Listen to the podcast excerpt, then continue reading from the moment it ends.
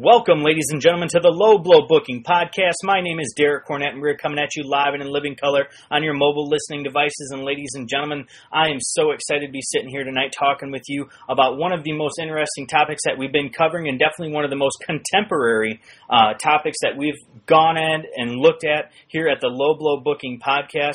Uh, first thing I want to do is I want to welcome in my partner uh, tonight, again, uh, a man who I've worked with a little bit in the past and somebody I really enjoy talking to when it comes to this crazy thing called pro wrestling. I want to welcome in from north of the border, Steven Graham. How's it going, my friend?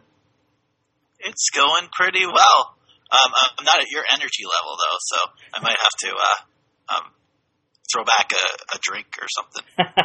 Well, I can't help it, man. When it comes to the things that we're doing here with the Low Blow Booking Podcast and the things that you and I are doing over on Pro Wrestling Only dot com, when it comes to booking and, and drafting and, and doing all this stuff, I just get so excited. And I, you know, I I messaged you earlier in the week like, hey, man, I'm ready to go whenever you are. Um, just because I like these kind of topics so much. I enjoy getting in there and, and kind of redoing things. And um, I guess that's really what my... my calling is when it comes to being a pro wrestling fan. Um, when you think about why you're a fan, what is it that really draws you in, I guess, and has kept you in um, as you're becoming more and more of an adult every day? Um, I was thinking about this actually like a week ago or so, and I think what I've determined is I really like sports, but my sports teams don't really win. And I think what makes me enjoy wrestling so much is that in wrestling, it's a sport where the people I like actually can win, mm-hmm. and sometimes actually like achieve stuff. Um, so that's, I, I think the underlying factor there is that I get to watch a sport where the people I cheer for win, which is great. And what are some of these sports that uh, you have that um, don't win, I guess? Well, I'm in Toronto, so okay. uh, of course we have the Maple Leafs, who, uh, yeah, um, haven't been to the conference finals since ninety-four. Mm-hmm. So, how about the Blue Jays? I thought they were having a great year. Uh, what? The Blue Jays. The Blue Jays, yeah, but I gave up baseball years ago because it's so boring. Okay, well, they are having a good year though. I went to a game this year, even. Nice. So. How about uh, how about Canadian football? Yeah, I enjoy it. I just um. I don't watch it as uh, like uh, regularly. Okay. I watch more curling, yeah. um, and I guess uh, um, the last Olympics Canada kicked butt in curling, so that was that was a time where the team I was cheering for won. So, how now? I got a question. I talk to Dave a lot, and Dave's obviously in Australia. Do you ever have you ever watched rugby, or do you watch rugby at all? No, no, I have watched one or two games, but not once, not much. Um, I know they played an actual rugby game on our Parliament Hill. Okay. Once. So that's that's impressive. It's interesting. If I, I don't think that you'd ever want to, but if you ever went to Washington, D C, um, they're always playing like pickup games all over that town. And I watched uh, a men's rugby pickup game once. It was incredible. Um, when I was there as a kid, I was just like blown away. Like, isn't this like all polit- politicians that live here? And uh, it, it was I assume pretty... you can't play it on the White House lawn. Right? Yeah, probably, probably, probably not happening. So um, I think you and I could probably talk foreign policy and politics on another day uh, for another extended period of time. But um, we'll get into the politics of professional wrestling, which is a great segue. Um, I'm going to have to work on one of those like segue buttons where it says like segue, um, because we're going to be talking about nepotism at its finest. We are going to be taking over a current day W W E brand draft. So to kind well, of build September first. Yep, or yeah, September first. So we're going to be talking about using the rosters as they are active on September first, taking into account injuries and those things, um, and doing uh, a couple of rounds here on the broadcast, and then we're going to take a quick break and we're going to come at you with uh, booking from September through uh, to WrestleMania. We're going to talk about joint pay-per-views, separate pay-per-views, um, and we're going to be we're going to be grabbing everything. We're going to be grabbing wrestlers, divas, announcers, managers, um, and we also get to pick uh, some N X T guys. We're going to run through some of those rules in just a second, but let's kind of set this scenario up. So right now on Raw, um, actually controlling the W W E, you have Stephanie McMahon, Helmsley, and Triple H. Well, in comes Vince McMahon, and he's not very happy with this scenario. So, Steven, what, what can Vince do to kind of shake things up a bit? Well, the current product sucks, um, is the, the gist of it. And I saw on Pro Wrestling Only, um, you know, the best message board around. And uh, someone suggested, you know, is it the time for a brand split? And I was like, no, no, the brand split sucked. Um But the brand split kind of sucked because they did it stupidly. Like, they they mushed everything together. They both had a world champion, which made both world titles look lesser. Um, they had people jumping back and forth. The shows all looked identical. They didn't have um, – there was a period where they had kind of different styles, but they generally were just the same thing on different shows. So, um, yeah, doing a brand split now – wouldn't work unless they took different philosophies. Like, um, whoever produces um, N X T goes to one show and Kevin Dunn stays on Raw or something like that. But you know, that's not going to happen. Mm-hmm. But um, so doing a brand split now, it would be interesting because they do have a lot of um, they do have a lot of talent, and I think what's most interesting is that you're watching it in N X T and W W E proper, how two different styles can coexist within the same company, and how in, you know, how refreshing it is to, to see two different things. So if you take that philosophy to the main roster uh, and do it there, and also SmackDown's like a completely useless show, so this would be a type of thing that would make it more meaningful. Um, nothing I ever expect to happen, but it would be uh, definitely something that could be of interest if they decided to go fully into it, unlike the last time. I'll be honest. Um, I consider myself a very avid wrestling fan. Um, I have consistently watched Monday Night Raw for, I mean, since it's been on. I have never, I can probably count the number of SmackDown episodes I've watched on my hand. I never bought into it. I was always a quote-unquote Raw guy.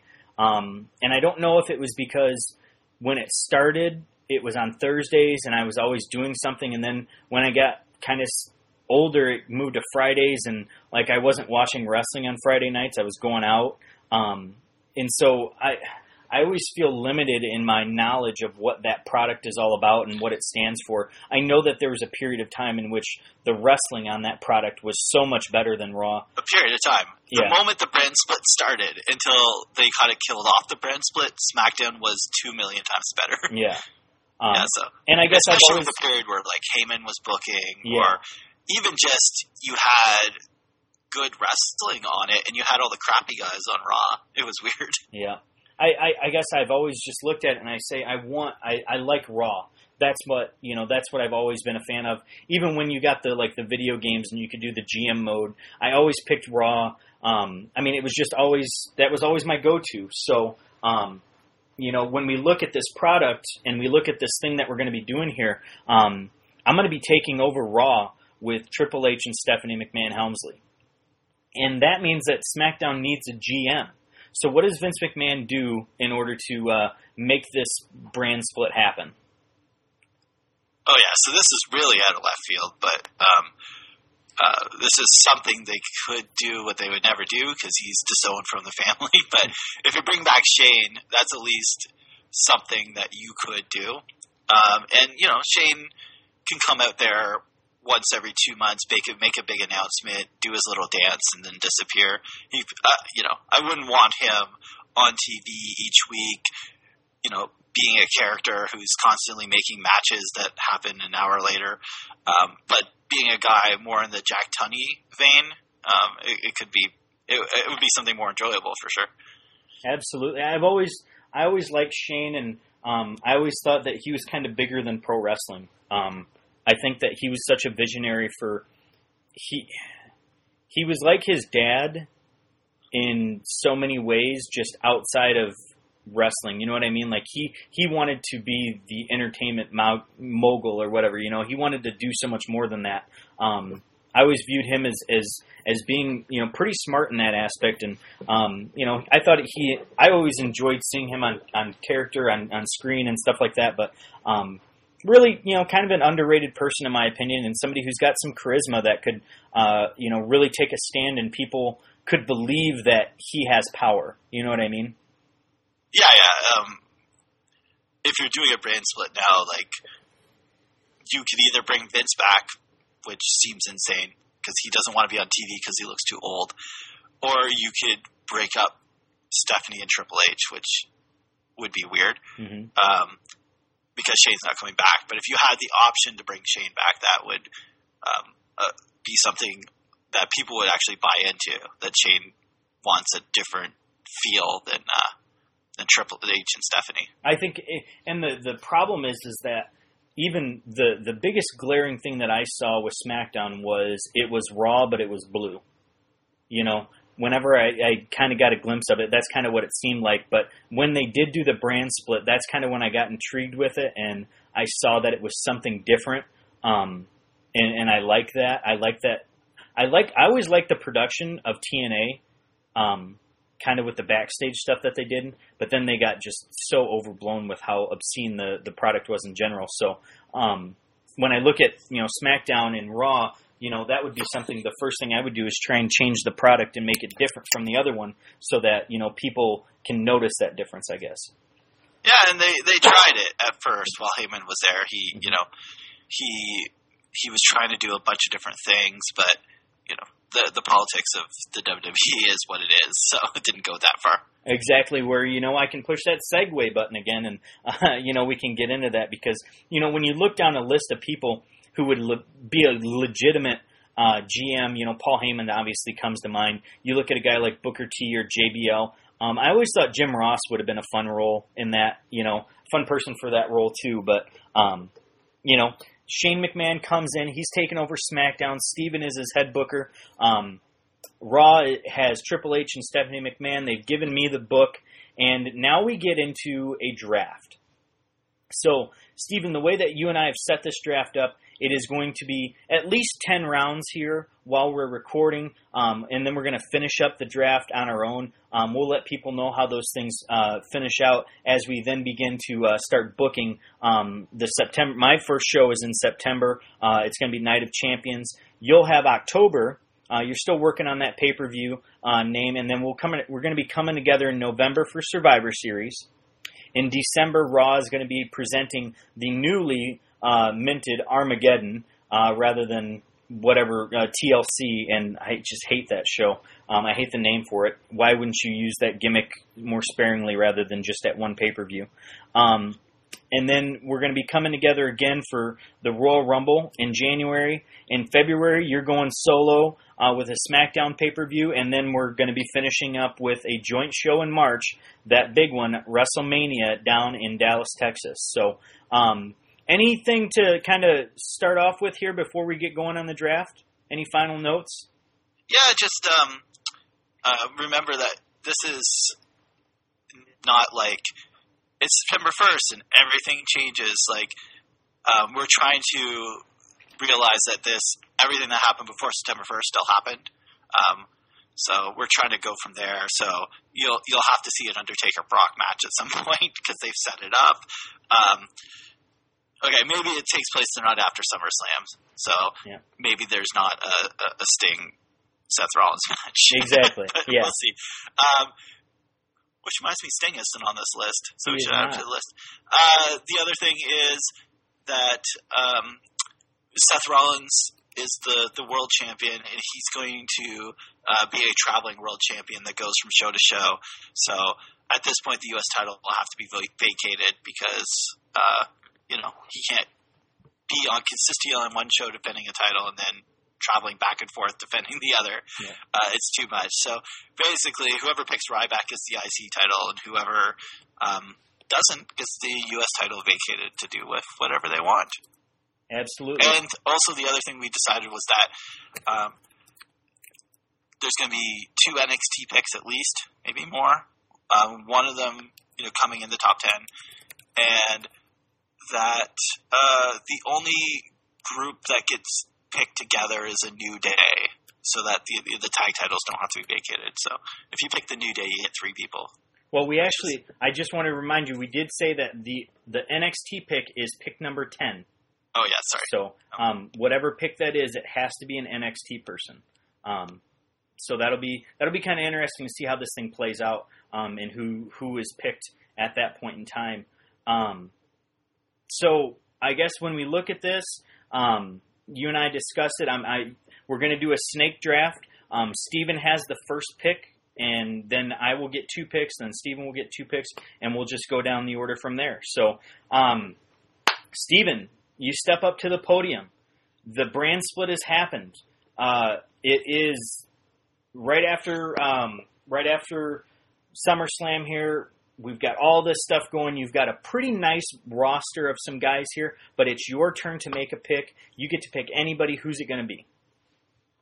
I think you got to go um, with the one guy that when you watch him, it's special, um, who can put on great match after great match, who actually has a presence, um, and someone that, you know, you don't get for every show, but when you get him, it's a really big deal. And I think um, kind of a brand split where it's alternating pay-per-views, so they're not a pay-per-view every month, really would kind of work in favor for a guy like this. But you, you got to bring in the beast, Brock Lesnar. All right. Um, so Brock Lesnar has gone to SmackDown. Um, obviously, Plus he was kind of the king of SmackDown in the past. That's so true. It kind of works that's, in that way. Too. That's true. He definitely is. So um, Raw steps up. Triple H and Stephanie, you know, maybe try to throw some money because they wanted Brock Lesnar. Um, but they know that, you know, with Brock Lesnar, there comes some baggage. And we're looking for the uh, the working man. And uh, I don't know how you don't go um, with John Cena as your first pick. Um, I, all the things that you said about Brock Lesnar are one hundred percent true. But when I look at John Cena, I just see somebody that is going to be on T V, and he's going to be somebody that I can really build around. Um, I'll tell you why, um, just, just to clear things up. Um, I don't think... you can take John Cena off of Raw because he's kind of the biggest star and Raw is their flagship. Mm-hmm. So I kind of wanted to avoid John Cena uh, for that reason. So he would end up on Raw. I hear you. Now, my next pick, I don't know if you're going to like it. You're probably going to shun me a little bit. But um, when we come back from commercial break, uh, Stephanie and Triple H are kind of walking in the background. And they Are walk up piss to me off here and pick my pick. They walk up to this guy, and okay. they say, "Oh, you're back, huh?" And he looks at his partner, and he says, "Yeah." And they says, "Well, I heard you're kind of you're kind of a bully." And then they walk out, and the guy shakes his head, and they walk out, and they pick Bubba Ray Dudley as the second pick. Huh. And then everyone scratches their head? Exactly. All right. I guess um, we'll have to wait until after the commercial break to figure out what that is. But um, I'll tell you now, you could have picked him out of the top ten and you would have been fine. That's all right. I, I like what my plan is with him. So. Okay. Well, um, so it's back to me and I get two picks. Okay. So at this point, I think you have to go with um, someone that they've heralded as the future of the company, but they've really badly bumbled and clearly needs um, a guiding hand. And I kind of uh, want to trust me with that responsibility to put him back on the right track, uh, and that's Roman Reigns. Um, he's he's put off their great match after great match, but the booking of him is almost looks like sabotage, how poorly it is. So I want to bring him in and try to fix him up, um, get him back on track to becoming the, the future of the company. So All right. I'm going to take Roman Reigns there. All right. Um, so first two picks for SmackDown, Brock Lesnar and Roman Reigns. First two picks for Raw, John Cena and Bubba Ray Dudley. I got the main event for WrestleMania. There you go. There, so that's good. Um, my next pick, I'm going to pick the uh, the wrestler on the show that um, may be the best in ring they have left, but also a great promo, is also the second youngest person on the roster and has, um, if done correctly, the biggest upside of anyone left or anyone in the company in total. And I'm going to take Sasha Banks. I'm going to build my women division all around Sasha Banks. Great, great wrestler. Um, and uh, I, I'm, I'm thinking I'm in good hands there. All right. Well, I'm going to come back, and um, I love the presence of Dean Ambrose. Dean Ambrose is going to be the pick. Now, oh, when we go... It. What's that? Damn it. I was going to you know, reform the uh, the Roman Reigns, Dean Ambrose tag team for yeah. my next pick. Well, but, I hate uh, to I hate to say it, but Sasha Banks definitely would have been there in number eleven for you.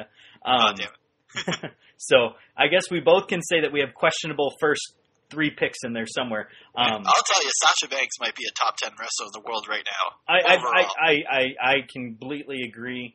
Um, and I think you know my sentiment on the women, uh, which is I, it, it's not degrading anyway. Sexist. I, I, I try not to be. I just don't value women's wrestling as much as others. But I can tell you that these girls from N X T and the Divas right now, I mean, we've got some pretty good wrestlers in there. So um, I'm looking forward to what that can become. But I'm not overly excited about what it is right now. Um, I can tell you I'm really excited about one person, and that's number the number four pick. Do you want to know who it is? Um, I'm guessing it's Zack Ryder. It's actually Kevin Owens. Oh, there you go. I really like his upside. Um, I like what he can do, and um, I got this other guy that I just picked up that may be able to work with him a little bit and make him a little bit meaner than he already is. So, okay. And I like your strategy of uh, picking Bubba now, because then you can pick Devon really low, because there's no way in hell I'm taking Devon as a singles. Not going to happen.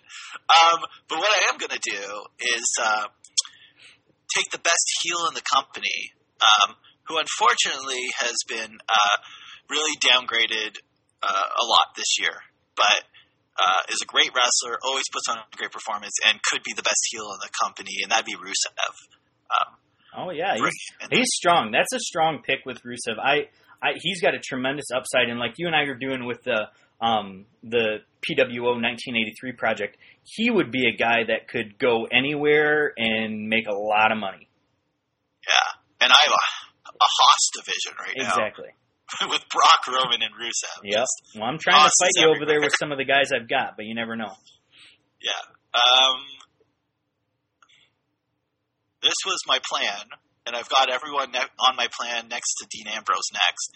Um, now I've got to think on my feet here. And I do have a quick question. Go for it. We Did we add in uh, Bray Wyatt's new guy? No, add Braun Strowman yeah. in there. I forgot about him. He wasn't on the W W E dot com webpage. I, I definitely of, uh, didn't spell his name right there, so when you see Braun Strowman...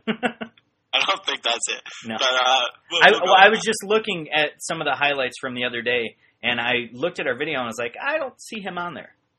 No, no, I, I completely forgot about him. Um, so, thank you. Give me some time to stall.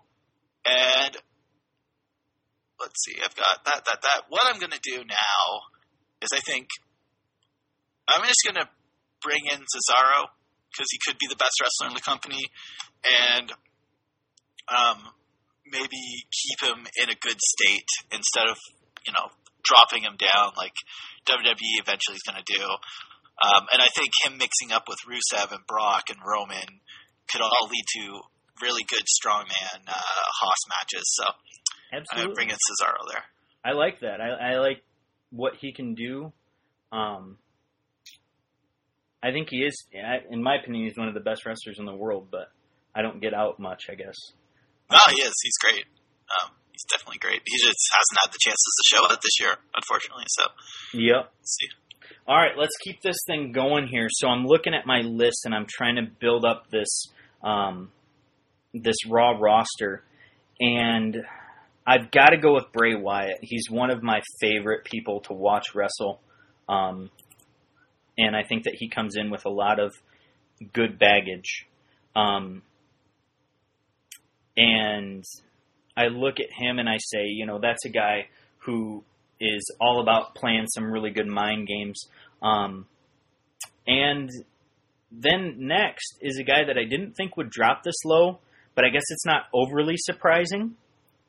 Um, but he is, uh, he, in my opinion, he's, I, I've always liked him, and that's Randy Orton, um, at number six. And I could, I could have swapped him with, uh, Bray Wyatt. That would have been no problem at all. I mean, it's no offense to either of them. I, I really enjoy both their works, and I think that, um, Orton is, is really a, a fun person. I've always liked his stuff, I guess.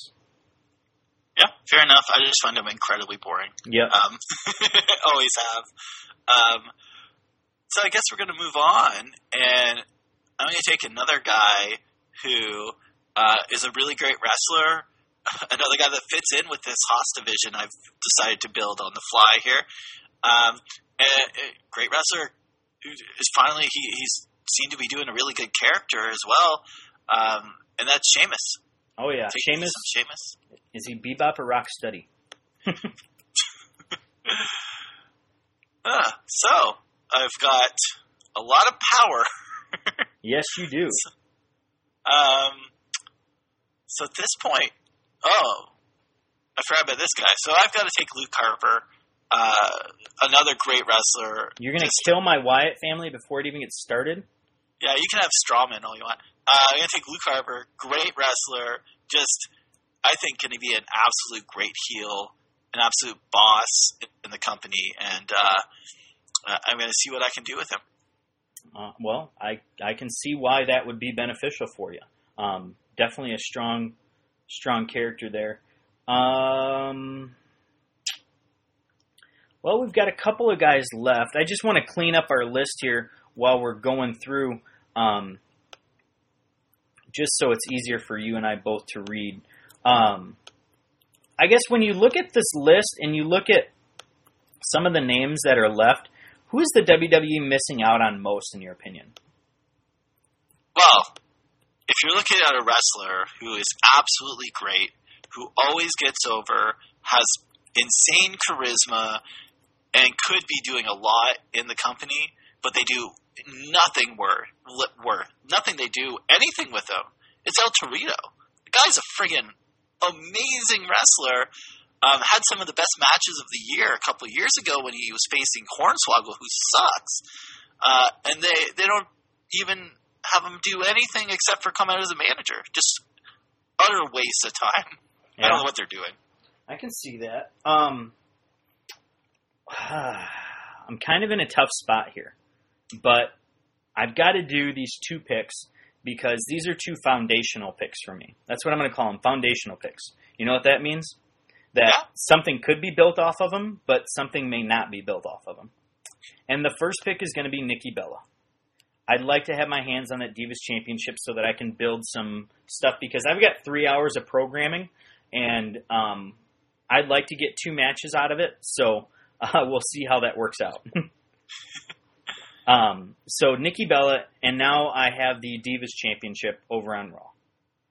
The next one is hopefully going to upset you, and I think I can get something out of it, and that is Paul Heyman.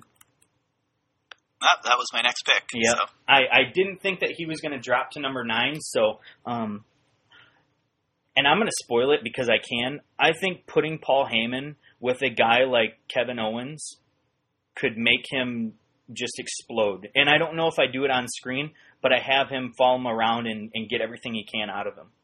Um, because I think that Kevin Owens could be the next big thing if done the right way, because I think he's got a great following, and I think that he really speaks with a lot of truth when he gets out there and cuts a good promo. So um, that's kind of my, my thought process on him. Yeah, um, yeah, and plus, you know, one of the better promos in the company, so... Exactly. Putting both of those guys together, I see a lot of upside, I guess. That's what I'm getting at. But all right, you are up now, sir, with two picks in a row. So, I didn't expect you to take any women, and I'm glad you took Nikki because I don't want to touch her. Yeah. And I wanted to start the women's title, not the Divas title. I don't know how you wouldn't want to touch Nikki Bella because I would definitely...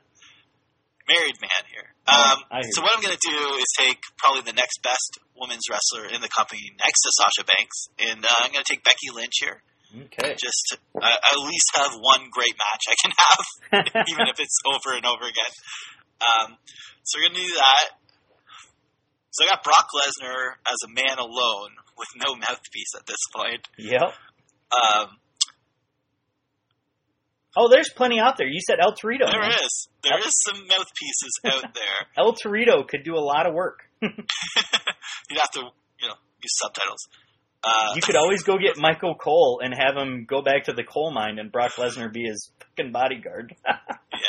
I'm going to think about that for a couple minutes. Uh, before I, I, I may pick up Michael Cole and put him in the coal mine. It's it's okay if you do it. I, I won't take any uh, liberties. That's completely okay. um, just looking over the roster here. And I think I need uh, someone that's going to change up the roster a little bit. Um, I've got all power. I need something uh, to mix up this show, make it a little more um, less samey, I, I guess you can say. And I'm going to take me Callisto. And I think they brought him in as they think they could be the next Rey Mysterio. You know, no one's really that good. Nope. But as a charismatic high flyer, to kind of spice up the card, I think he'd be in a great spot there. So can I tell you Callisto. a quick funny story about my days in indie wrestling and this guy named Callisto? Um, he was always just such a fucking jerk. And he was one of those guys that had wrestled for a while, had wrestled in shitty promotions and had some shitty matches and was out of shape and just an overall shitty human being. But he, of course, had wrestled for a couple years, so he let everybody know that and, um, you know, just kind of was a jerk. I mean, it just always rubbed me the wrong way. I think there was a point in time in which we did kind of come to a common ground because he could understand why I was doing it and that I was pretty decent at it. Um, so, you know, I respect him for that now. But, you know, it's just like, well, you don't have to be such an idiot to every single person you meet in life. Um, but this guy was, and I think that I I stopped my upsettedness and hatred for him um, on a night in which he went out um, and there was a strobe light in the entranceway, and he had a seizure right in the entrance uh, oh. right before a match. So, well, that's um, not good at all. Yeah, you know, Callisto, you and I have had our past, and it is our past, and uh, I probably will never see you again, but, you know, I wish you the best, and if anything, just take one word of advice. Don't be a fucking asshole to everybody that you meet, because it will get you nowhere in life, and someday somebody on a podcast is going to say it out loud for everybody else to hear, so um, I guess that's my Callisto story. I got no Callisto stories. Well, let me tell you about a story that you're going to have, my friend. It is going to be the story of my next pick. And I guess when I look at this pick, I know that I've got to do something here because um, I'm really kind of building towards something, and I don't know. I, some of the pieces aren't there in place, but I do know one thing, that if I do have a three-hour Raw, I've got to have something that will be entertaining. And albeit these guys are entertaining, and they are your tag team champions, and they are the New Day. Oh, such a great team! They've got they got great matches. They have great characters. They're hilarious. They're they're awful heels that you want to see get beat up. Uh, yeah, just a great package all around. They they are very Freebird-esque. Nowhere near the work rate, but just the entertainment value. I'll take Big E over anyone. I love Big E. You'd take Big E over Terry Gordy? Um, given time. Like, Big E hasn't had the chances, but I think he has the talent if he was put in the right position. Okay. I, I can give you that. I'm not I'm not saying anything bad. I can can I tell you a quick Big E story? I know we're running a little low here, but uh, when the W W E came to Rochester, I got tickets in the second row, and Big E was there. And needless to say, me and Big E got into it about how he was a Nation of Domination wannabe. Um, because that was when he was wearing that Farouk, Mark Henry-esque uh, singlet. Uh, I love Big E. Oh, yeah. He, he, was, he was cool about it, though. So um, it, it was fun. It was a very entertaining entertaining night. Um, Steven, we are now in round ten. And what does that mean? N X T. N X motherfucking T. Um, my friend, there's a man that I've always wanted to see on W W E T V, and he is finally there. You want to take a guess at who it is? I, I assume you're taking Samoa Joe. I am taking Samoa Joe. I think that there is a, a big upside to what I have in place here, and I think Samoa Joe is a guy that could uh, definitely be uh, put into a, a very powerful position, um, albeit he does break necks and cash checks. So, um, no offense to Tyson Kidd. uh, so N X T pick again uh, for me this time, and you have a lot of good options. Um, Although a lot of the people who I would love to take, I think, need a little bit more time in N X T. Yeah. So, uh, so I'm going to lay off them for now, unless I'm, my hand is uh, stuck later on. Mm-hmm. And what I'm going to do is take um, a great overall character who's a pretty good wrestler to uh, to be with, but overall is just a really great character and would add uh, a different flair to my roster, which I think was starting to get a little stuck um, in this power game. So I, I need to turn it up just a little bit. I'm going to take myself some Tyler Breeze. Well, I, he he's very underrated. I think he, he's a guy that you could showcase on SmackDown, and he would be built up over the long term. You know what I mean? That's the idea. Yeah. We're, we're hoping here. He's, he's a guy that I can see a lot of upside with, and um, that's kind of why they would put him with Liger. You know what I mean? Yeah. He, he's going to have something good out of it. So, um, here we are. We've been recording here, Steven, um, for a while. We were about thirty-five minutes in. Do you want to continue on with some more picks, or do you want to take this uh, take this down to uh, and take a break and then come back with the booking? I think uh, people have heard enough of us picking, and they can uh, they'll, they'll hear more about the guys we pick um, as we do our booking, and we can kind of explain it then. All I don't right. think people want to hear us Uh, go back and forth a little bit more until someone picks Braun Strowman. Okay. All right. Well, here's the thing, Steven. Why don't you run down your ten picks um, and kind of just give yourself an overall grade? Okay. I got myself a super A plus. Um, I got myself Brock Lesnar, Roman Reigns, who had uh, so far one of the top three matches of the year at WrestleMania. Just great guys. And if I want to match them up in a WrestleMania rematch, I got that set. Um, plus, Roman Reigns is the future, and Brock Lesnar is the present, so that's good. Um, I got Sasha Banks, who uh, just an absolutely amazing wrestler, great character, uh, can carry anyone um, when she's not sabotaged like she is now. Um, so that's good. Rusev, the best heel, just so good, and really needs a new. Um, well, he's doing something entertaining now, but he's not the threat he was, which he could be again. We got Cesaro, just amazing talent who uh, could be doing a lot more if they, you know, wanted to. Uh, Sheamus, who I guess he's the Money in the Bank champion right now, so I have that option thrown to me. Um, a, a really good heel, really good babyface if I wanted to go back in that direction, uh, and he, he can have some good matches in there. I got Luke Harper. Yeah, I don't know what to say about him. He's just awesome, and Um, everyone, every time he gets a long match, it's good. I got Becky Lynch, maybe the second best women's wrestler, so I, I got at least got one really good match out of there. Callisto to really change everything up and give myself a new dynamic of um, high flying to go with all this power matches, and Tyler Breeze, uh, really the first just pure character um, I have, but can back it up in the ring. He'll be a good like. Uh, guy on the undercard uh, being built up as, as someone you want to see get beat up. So, uh, yeah, like I said, super A plus. All right. Um, I don't know if I have a super A plus, but I definitely have somewhere in the upper echelon of an A. Um, I'll, I'll tell you why it's a super A plus. Um, the only people I didn't get that I wanted was uh, Heyman and Ambrose. Everyone else was according to plan. So. Okay. I can hear that. Well, honestly, the only guy that I didn't get that I wanted was Luke Harper. So I, I, I can't I can't be too upset. If if you didn't if you didn't uh, get Brock first, I definitely would have taken him. Oh, you tried to downplay him in the chat. I did. Well, why wouldn't you? You were playing mind games. I can't help it. Um. All right. So Who do you have? I, I, I with my first pick, I picked John Cena, face of the company. He's the man.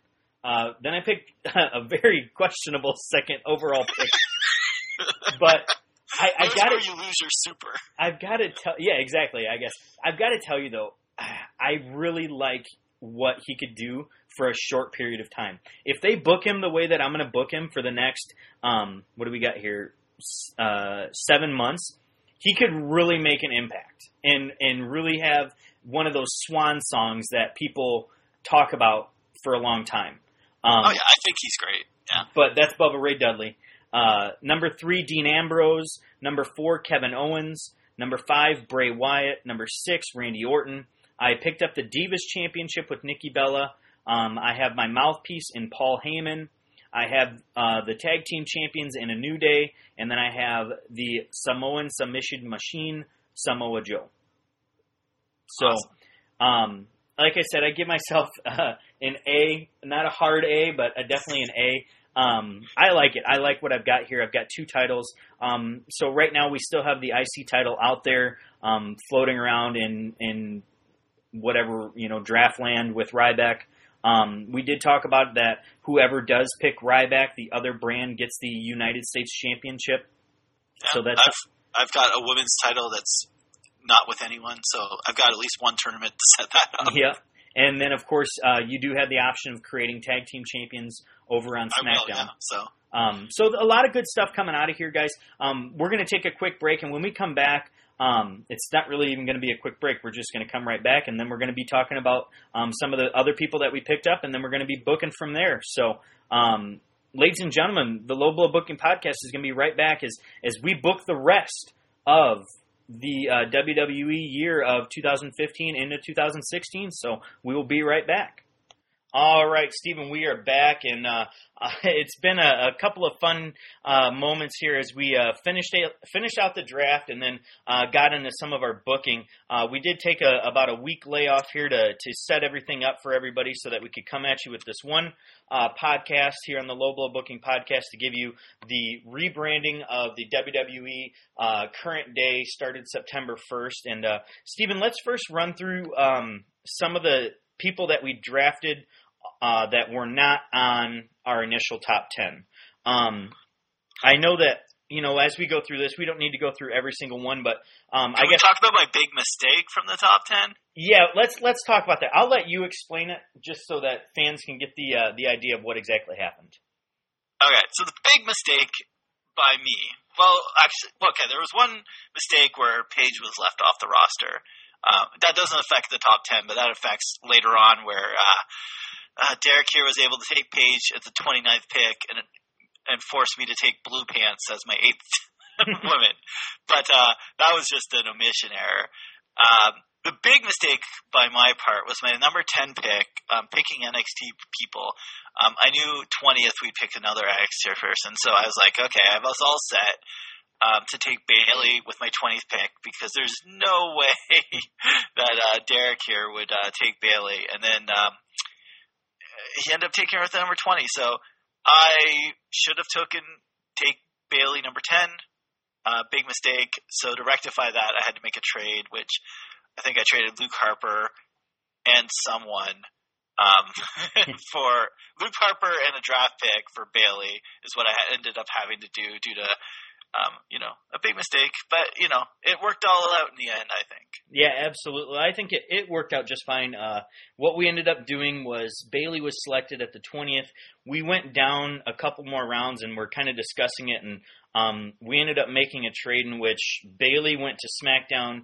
Luke Harper came to Raw, but I also got his pick. Well, then it ended up being that that pick ended up being Hideo Itami. So um, that ended up working out really well for me. I was pretty happy with that. So um, I definitely say that Luke Harper was a great pickup. Um, another guy is Hideo Itami and Finn Balor, who I think are going to come in and, and be really special for me. Um, with my last pick, I made a wild card pick of The Rock. Um, I think that there's a lot of um, discussion about how he's going to be utilized over the next couple months. Um, also picked up Sting. And uh, Ric Flair, another guy, uh, you know, we added in these guys that are just going to be specialty picks. Um, Ric Flair is going to be a guy that I'm going to utilize right here at the beginning um, of our time as we go through this booking contest. And then, uh, you know, I, I was really happy to get Paige at number twenty-nine. I was looking for some more divas, and especially after I had made that uh, Bayley trade, um, I was looking for somebody to come in and take over that spot, and, and there she was. So it worked out pretty well. Um, obviously, you know, omissions and stuff like that, that just happens. Um, Um, Steven, you know, you and I were working together on this list a little bit and making sure everything was set, and, you know, stuff like that goes on. So who out yeah. of the supplemental picks are you feeling pretty good about uh, as you drafted? Yeah, um, I, we added the injured guys in, so I was able to pick up some people that wouldn't come until later, like uh, the Usos and Sami Zayn and uh, Eric Rowan. So those guys kind of really help out. Um I got Zeb Coulter as my manager to kind of uh, lead my heel stable, which I was kind of good at. One thing I noticed when I was all done was that I had about twenty baby faces and about five heels. So I had to uh, do some rejigger in there. That wasn't very good. Um, my main uh, you know, wild card pick as an old-timer uh, was Steve Austin, who I um, basically just brought in to – be in the Undertaker's corner at WrestleMania. Um, that was the whole purpose of that. Um, I like my announce crew. I ended up with um, Byron Saxton and Corey Graves uh, and uh, Jason Albert there as a kind of an interviewer, and Tom Phillips too. Um, one of them could be a three-man booth, or they can, you know, one be the heel interviewer, one be the babyface interviewer, like they used to have that. Um, some type of situation like that. Even Jason Albert as like a expert uh, event center guy or something, you know, that could work. But uh, I think all in all, um, you'll you'll see uh, I got a an interesting roster, a very different roster than uh, Derek. So we'll see how that plays out. Absolutely. I guess I didn't, you know, get a chance to, you know, reiterate that. Um, I was pretty happy. I mean, I'm not the biggest Michael Cole fan, but I've been listening to a lot of his stuff from back in the early two thousands, and I think that there is promise for him. Uh, the problem is that Raw is such a produced show that he needs to do whatever he's told. Um, joining him in the broadcast booth is going to be William Regal. Um, and I think that he's a guy that will hopefully pull some of that out of Cole. And he can also be a clear-cut heel so that Cole doesn't have to mend that or walk that fine line. You know what I mean? And then um, Renee Young is going to be backstage. I think she's beautiful, and uh, she's just a great talent for the W W E. Oh, definitely, definitely. So, uh, the first show is September. You ready to get to that? Absolutely. All right. This is how we're going to – this is kind of how I have it envisioned. Um, we do go every other month with uh, our shows, except for when we have the, you know, you know, branded shows together with Survivor Series, Royal Rumble, and then WrestleMania. Um, so the way that I kind of book this out is I'm going to talk to you about what my big angles are, talk about Night of Champions, and then talk about my Raw – that would lead in, or, you know, kind of lead into October. So um, Night of Champions is kind of already set in stone, so um, I would have to be taking it from the uh, the foundational piece. I do like Seth Rollins versus Sting. I think that there's some merit to that contest, and I think that um, what I want to utilize out of this is Ric Flair. Um, I want Ric Flair to kind of be a character on television right now because I really like... Um, the idea of the faction, the, the regime, whatever you want to call it, with um, Triple H and Stephanie running Raw. I want to kind of put some people around them that could be utilized the right way. And two of those people are Curtis Axel and The Big Show. I think that there is a lot of history behind those two. And there there's something where... I would like to pull that out of them by using a guy like Paul Heyman. Now, I know that we've tried the failed experiment of the, you know, the Paul Heyman guy. I know that the Big Show has been twisted and turned so many times, but I want to bring those guys back as a a legitimate threat, a, a corporate-style team in which Paul Heyman is getting extra funds or however you want to do it so that he's making those guys his people. And uh, Triple H is giving them the rub. Um, I do think that there's some promise with Axel and Big Show. Could you see something like that, Steven? Yeah, um, I don't know. Uh, it'd, it'd be interesting.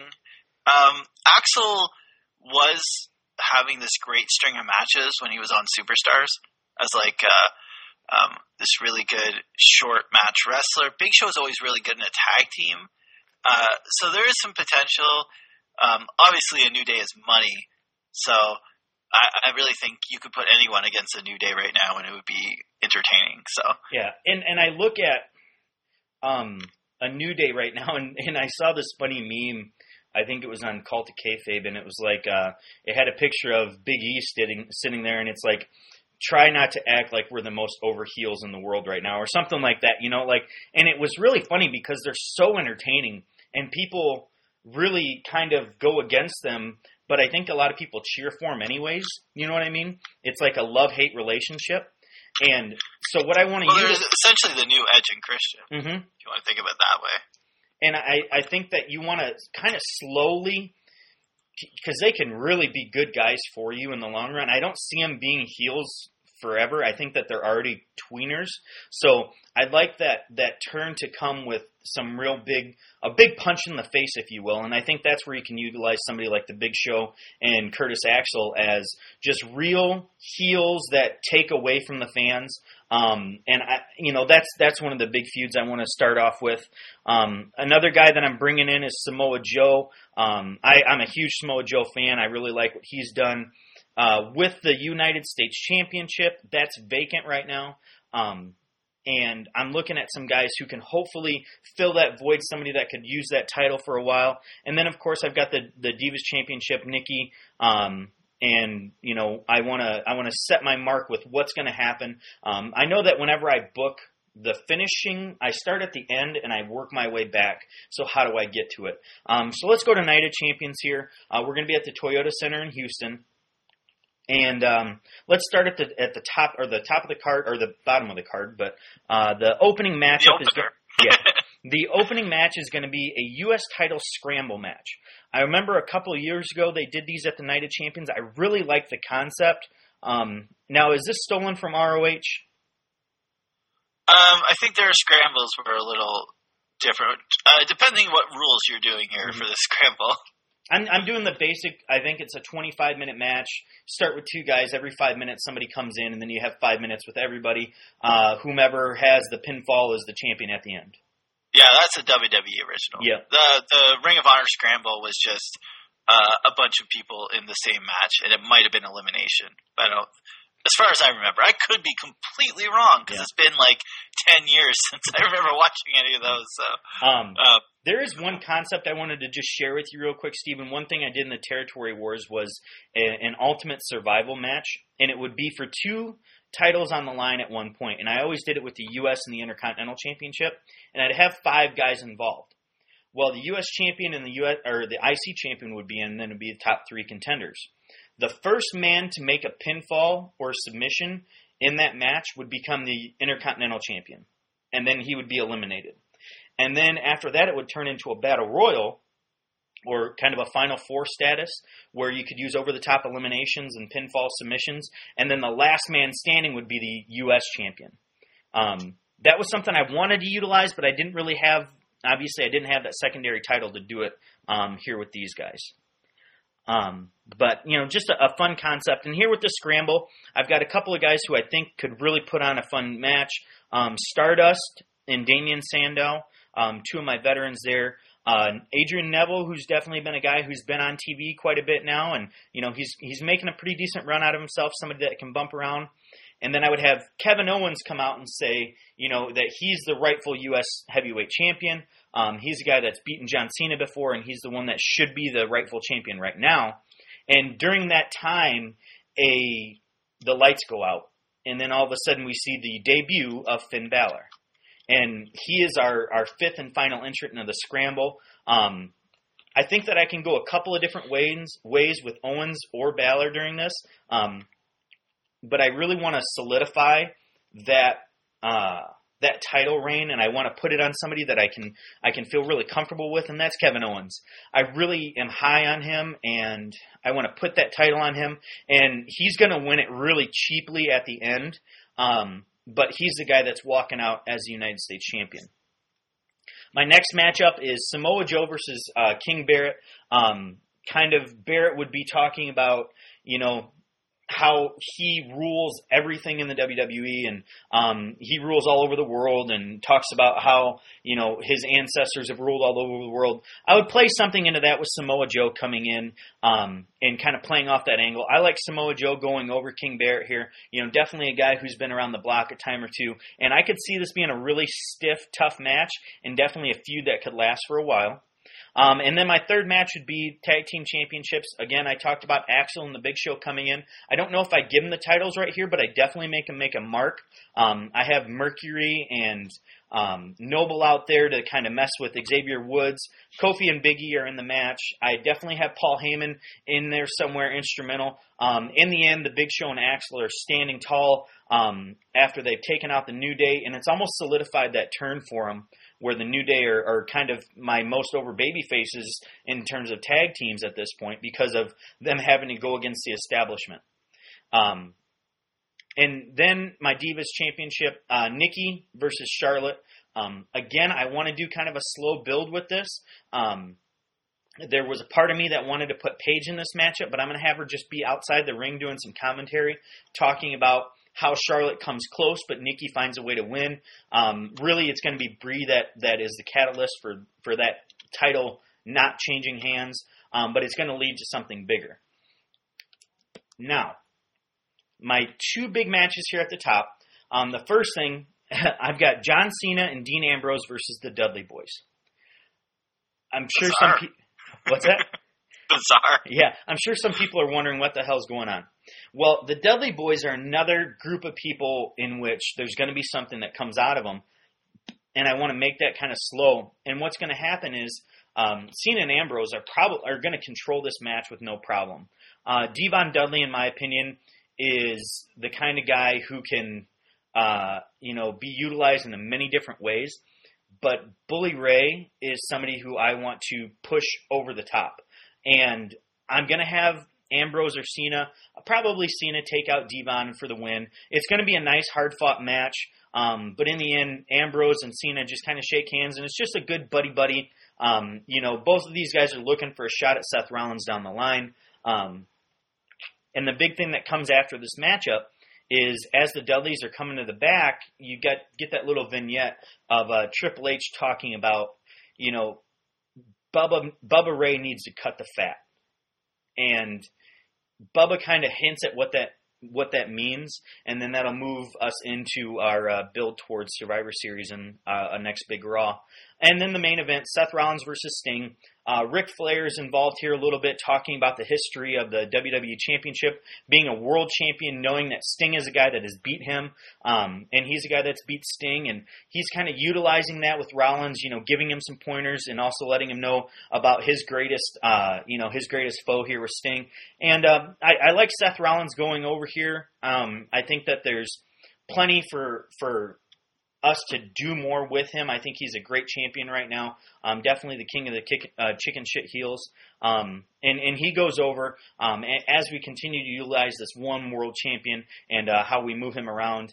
Um, out of that, again, we have this we have this unit of Triple H um, with Stephanie. They've got Noble and Mercury and Rollins. They've got Axel and Big Show and Heyman kind of as, um, you know, over there in the corner, guys that they can pull in. And then they've also got... Um, Bully Ray, who who they're talking to. So a lot of things are coming out of this show, um, and I like where we're going to be going uh, to, to build up to that. So um, that's kind of my first big Raw. Steven, is there anything you want to talk about SmackDown here for the month of September? Um, no, it's just setting things up. Um, uh, make sure it has a different feel. Uh, there's no pre-made like matches that are booked that night. Like everything... The main event of every SmackDown is announced on the SmackDown before it, so you know what you're getting. Um, there's not really on SmackDown itself. There's it's more of a focus on like six-man tags, tag matches, or people on different levels facing. So you don't have like you know your two big guys facing on SmackDown and then again facing on the pay-per-view. They're kind of if they're going to square off on T V, it's going to be in multi-man tags or something. So it's just kind of got a different feel with a, a lot of variety. Um, and, and the only really main thing on is September that's starting up is uh, the IC, the Intercontinental Tag Team Title Tournament. Uh, not tournament, sorry. It's a best of seven between the Primetime Players and the Usos because they're the former tag team champions, so they have a best of seven to determine who's going to be the first I C tag uh, title uh, holders. And uh, the women, um, I'm keeping Bayley in the sidelines for now. She's kind of um, she's going to work out some dates on N X T until um, more into November, so she's kind of there. But the women are just kind of battling back and forth, where Sasha is kind of the main heel, uh, Emma kind of a secondary heel, and Natalya and Becky are kind of the main baby faces, and um, they mix it up like that. Uh, the other, I guess, main thing is that uh, with Paul Heyman gone to Raw, um, Brock Lesnar brings in uh, Zeb Coulter as his uh, his new manager. He scores the deal, I guess.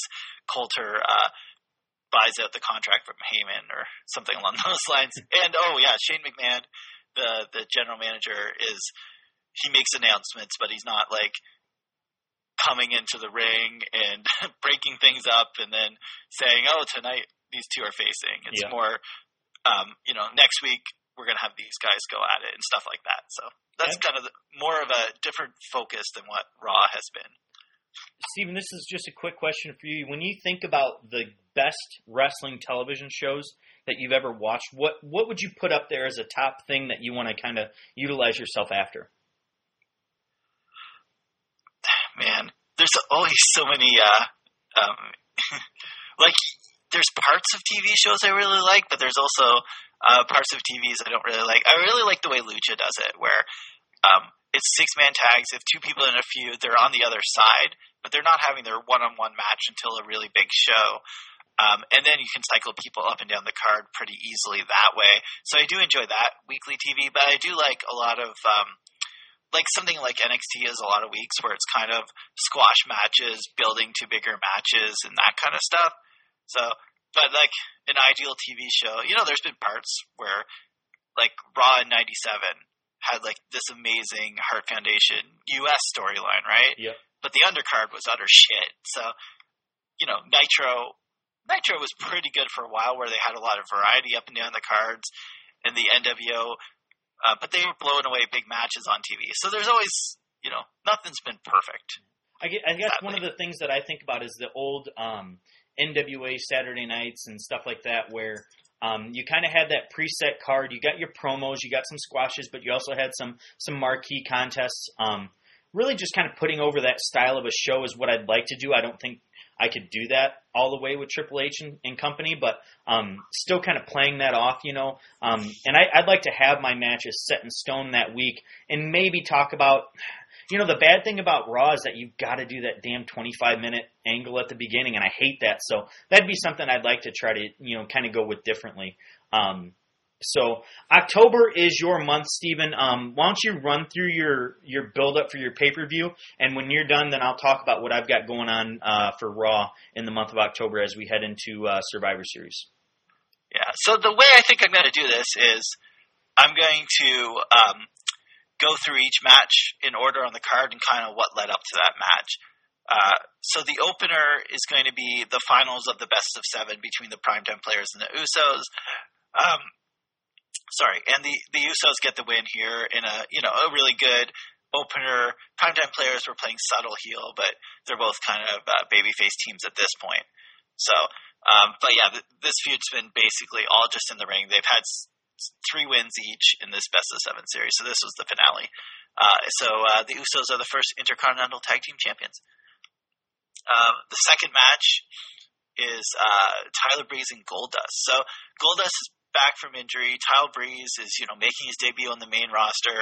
And um, you can just imagine a Tyler Breeze Goldust angle. Like Tyler Breeze talking about being pretty. Goldust looks the way he looks, like a weirdo. You can um, – he's making his comeback. He's trying to make one last run. Breeze is making fun of his outfits. Goldust, you know, he can do some high-fashion, silly outfits too. Uh, it all leads to a match here where uh, Breeze wins and Goldust is working on the road every week, trying to get him ready for something bigger, hopefully. Uh, next up, um, Cesaro, uh, you know, he's still the babyface, still on his big push. Ryback kind of in the same position here. Um, and a little before this, they're, they're, uh, they've teamed up a few times. They've had some issues, but um, the week before this, we get uh, Ryback. Uh, no, how am I going to do this? No, this is still a babyface, babyface match with Cesaro wins, and he gets the Intercontinental title going forward. Um, Ryback was very, ups- like, uh, has a little bit of a fit after this match, kind of destroys some things. Um, is that kind of uh, situation where Ryback loses, and he's not very he's not very sportsmanlike about it. So we'll move on here. Uh, next up, we have uh, Rusev and Dolph Ziggler. This is an angle that's been going on uh, for a long time. At this point, it's been going on since um, uh, Lana turned and Summer Rae was brought in with Rusev. They're still together. Lana's not. She's on uh, Raw. So Dolph Ziggler's just by himself, and this is uh, Rusev getting another win here, looking very strong. This is the kind of the start of Rusev looking like a dominant beast, and uh, he gets the big hit here on Dolph, gets a little bit of revenge for all that Lana stuff, um, and this is that going forward. We have uh, Roman Reigns, who is um, he's kind of in. You know, he's been winning, but he's been getting beat up a lot. And here he has another big challenger of Mark Henry. Uh, Mark Henry turned on him, beat him up. Mark Henry used to be the king of SmackDown, used to reign this show. He had the Hall of Pain. He had such a great run. Uh, and he's a, he's a monster. And he, now that he's back on SmackDown, wants to regain that kind of, um, that kind of skills. So uh, he's, he's here, and he wants to take out the new young gun of Roman Reigns. And, uh, but he can't because it's Roman Reigns, and he is, you know, our star going forward. so, uh, Mark Henry, uh, does not get the win over Roman Reigns. Uh, next up, we got the, the world title match. Um, uh, this being, uh, Seth Rollins is the traveling champion. Sheamus, uh, is named the number one contender. Uh, Seth Rollins is able to, uh, they're both kind of heels here. So it's, this is why this match is not near the main event here. It's a couple matches down, but uh, they're both heels here, and Seth Rollins is able to uh, cheat. They're kind of both trying to cheat their way to win, so it's kind of like an out-cheating match. But Seth Rollins wins. Um, Sheamus, though, because he's Money in the Bank winner, um, immediately like attacks him with a chair, and then does um, wants his Money in the Bank challenge. Um, but as the match is called, Seth Rollins actually. Uh, It cheats his way to another victory. So Seth Rollins, two victories over Sheamus here, keeps the world title um, going forward. Uh, then we have two more matches here. The we're we're not going to call them both main events because the main event is huge here. But we have the uh, the four best women on SmackDown are going to go for the W W E Women's title here. Um, I just watched the Scenic City Invitational. We did a big review of it on This Week in Wrestling. Um, we talked about two, for about two hours on it. So check out that show that came out.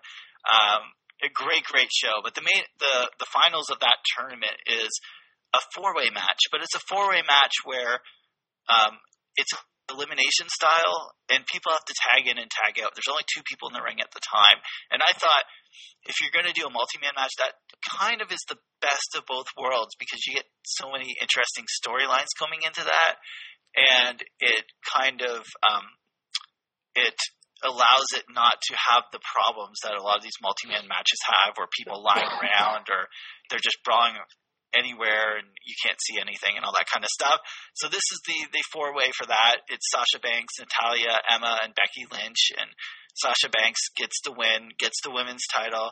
Um, she was able to pin um, Emma here. Natalya and Becky both were close to winning but couldn't um, – wait a second. Yeah, okay, let me rephrase that here.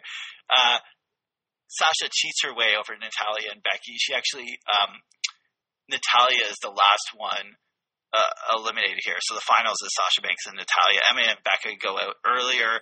Um, Emma was pinned by uh, Becky, but Becky was uh, cheated out by Sasha, and then Sasha cheated out uh, Natalya to win the women's title. Uh, long match where they get lots of time, and they uh, these four would deliver if they're not being sabotaged like they currently are. And then the main event, um, the way things ended at SummerSlam, we needed another Undertaker Brock Lesnar match. Um, obviously, that's destined for WrestleMania. I think the only way you can get around it not being at WrestleMania is if, because this is um, the brand extension, this is the first SmackDown-only pay-per-view, so they need something big, and I think this is a kind of a cheat way to get that in here. So you have a Hell in the Cell match between Brock Lesnar, Undertaker. Um, Brock's got uh, Zeb Coulter in his corner. Um, they have the match that they can have, the best they could do, lots of blood. Um, under they they do a thing at the end where they both kind of knock each other out, but Undertaker falls on top for the win. So Undertaker wins, but he wasn't he didn't dominate the Brock Lesnar. They were both knocked out, but Undertaker was the one that landed on top, so he gets the pin. Um, Brock Lesnar is able to get to back by himself. Undertaker has to go out with some help. So that's that. That was a Hell in the Cell. That was um, I like to call Halloween Havoc, because I hate pay-per-views that are named after a gimmick match when it's annual, because I found that so silly. Although what I did was put in Hell in a Cell in October, so it's still the same thing. But it's like six days before Halloween. So Halloween Havoc, SmackDown in the Staples Center, um, big, big show. What do you think, Derek? Absolutely. I like it a lot. Um, I like the idea of the I C tag titles. Um, I really enjoy Cesaro's push that you've got going on there, and some continuation with Rusev and Ziggler.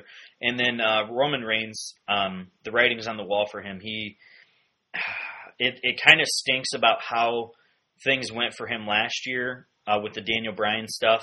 Um, but I definitely think that, you know, he's he can make another play at it. Um, so I'm, I'm I'm all on board with that.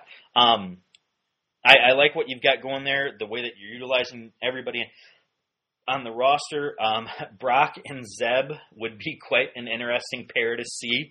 Uh, um, that'd be needless to say. Um, but definitely some fun stuff, and what a way to kick off SmackDown, um, especially with Taker and Brock in the uh, in the Hell in a Cell. Um, and I, I guess I don't mind Taker going over. I think a lot of fans are still hurt by that WrestleMania loss. Um, hey, we have to do something logical.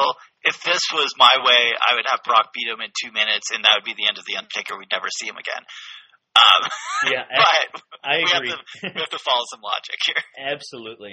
Um, well, Steven, I'm going to talk a little bit about Raw in the month of October.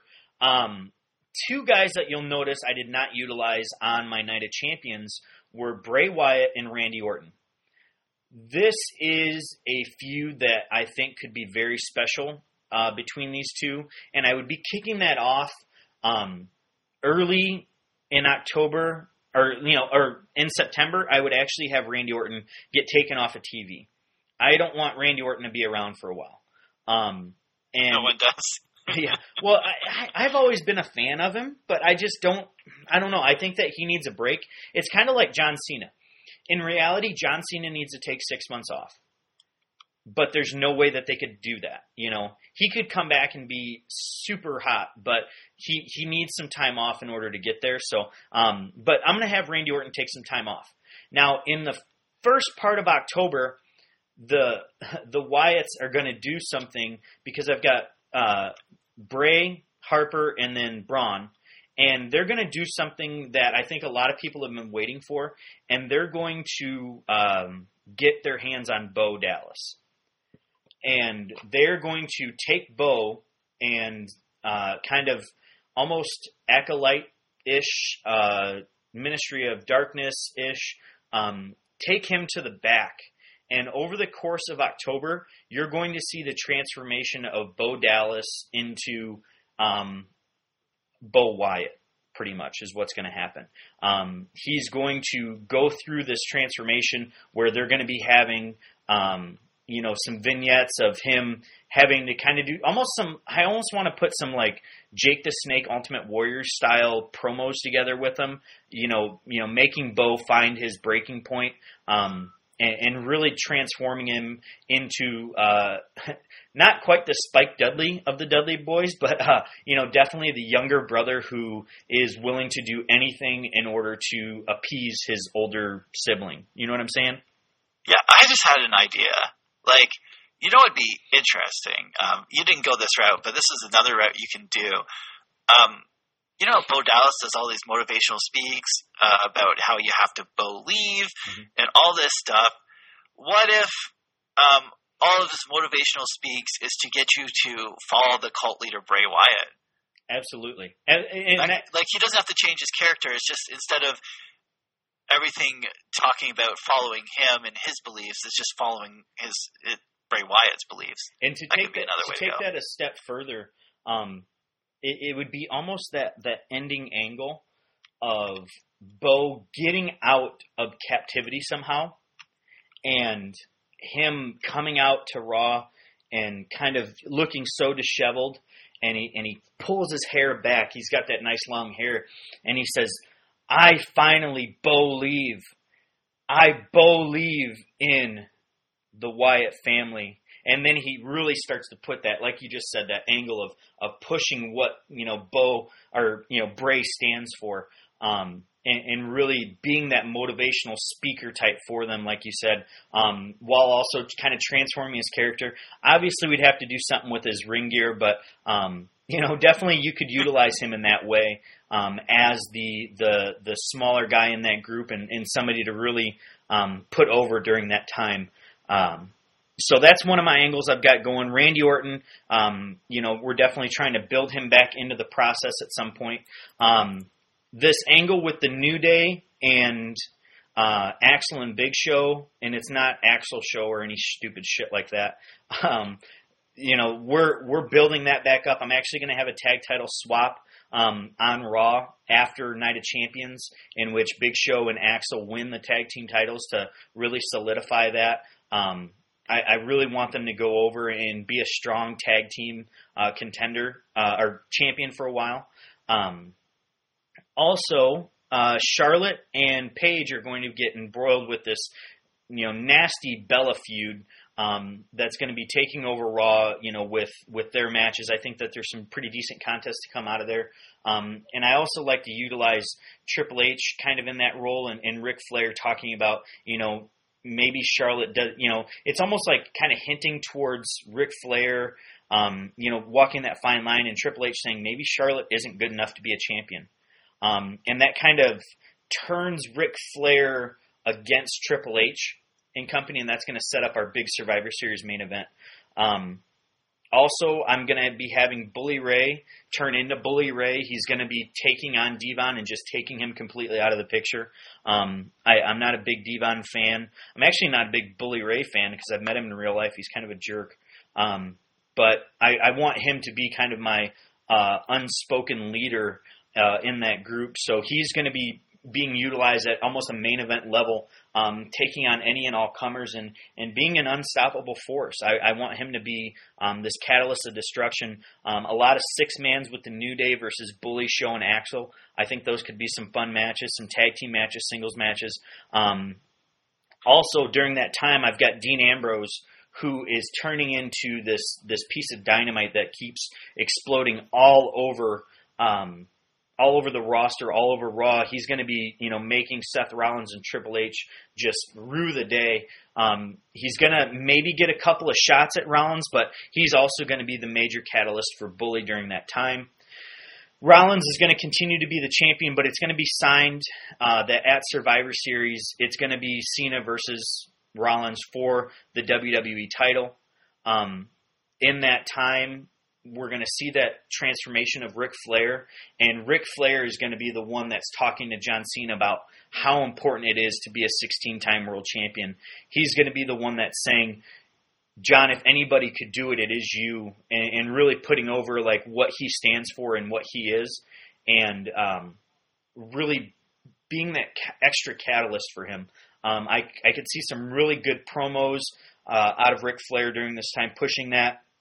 And meanwhile, while he's doing that, he's also pushing Charlotte in that right direction too. Um, during this time, I, I, I want to see Paige get her hands on the uh, the women's championship. I think she's a great, great wrestler. I think she's super, you know, sexy in that role with the way that she talks and acts and everything that she does. So I want to utilize her there. And then um, on the undercard, Samoa Joe and King Barrett, they go through a nice little series. Um, also, I'm, I'm continuing to push Balor uh, and Neville Um, as United States champion contenders, but um, Kevin Owens is kind of steamrolling his way through this roster as a, as the U S champion, um, not losing the title, being a completely different champion than Seth Rollins is, um, and also a guy that Triple H kind of gives his rub to, a guy that Paul Heyman, you know, kind of gives his rub to as well, somebody that they both want to they both want to utilize at some point. Um, so, Steven, I guess when you're getting done with Halloween Havoc, is there anything on SmackDown that you're putting over as we get to our Survivor Series card? Um, the main thing, because uh, the rest of the stuff is either little continuations or um, I'll talk about the uh, the women's match as we get to it. But the main kind of thing is Zeb Coulter um, forming his little group. So he comes back with Jack Swagger, obviously. Um, so he has Swagger, he has Lesnar, Ryback and Henry both lost on the last pay-per-view.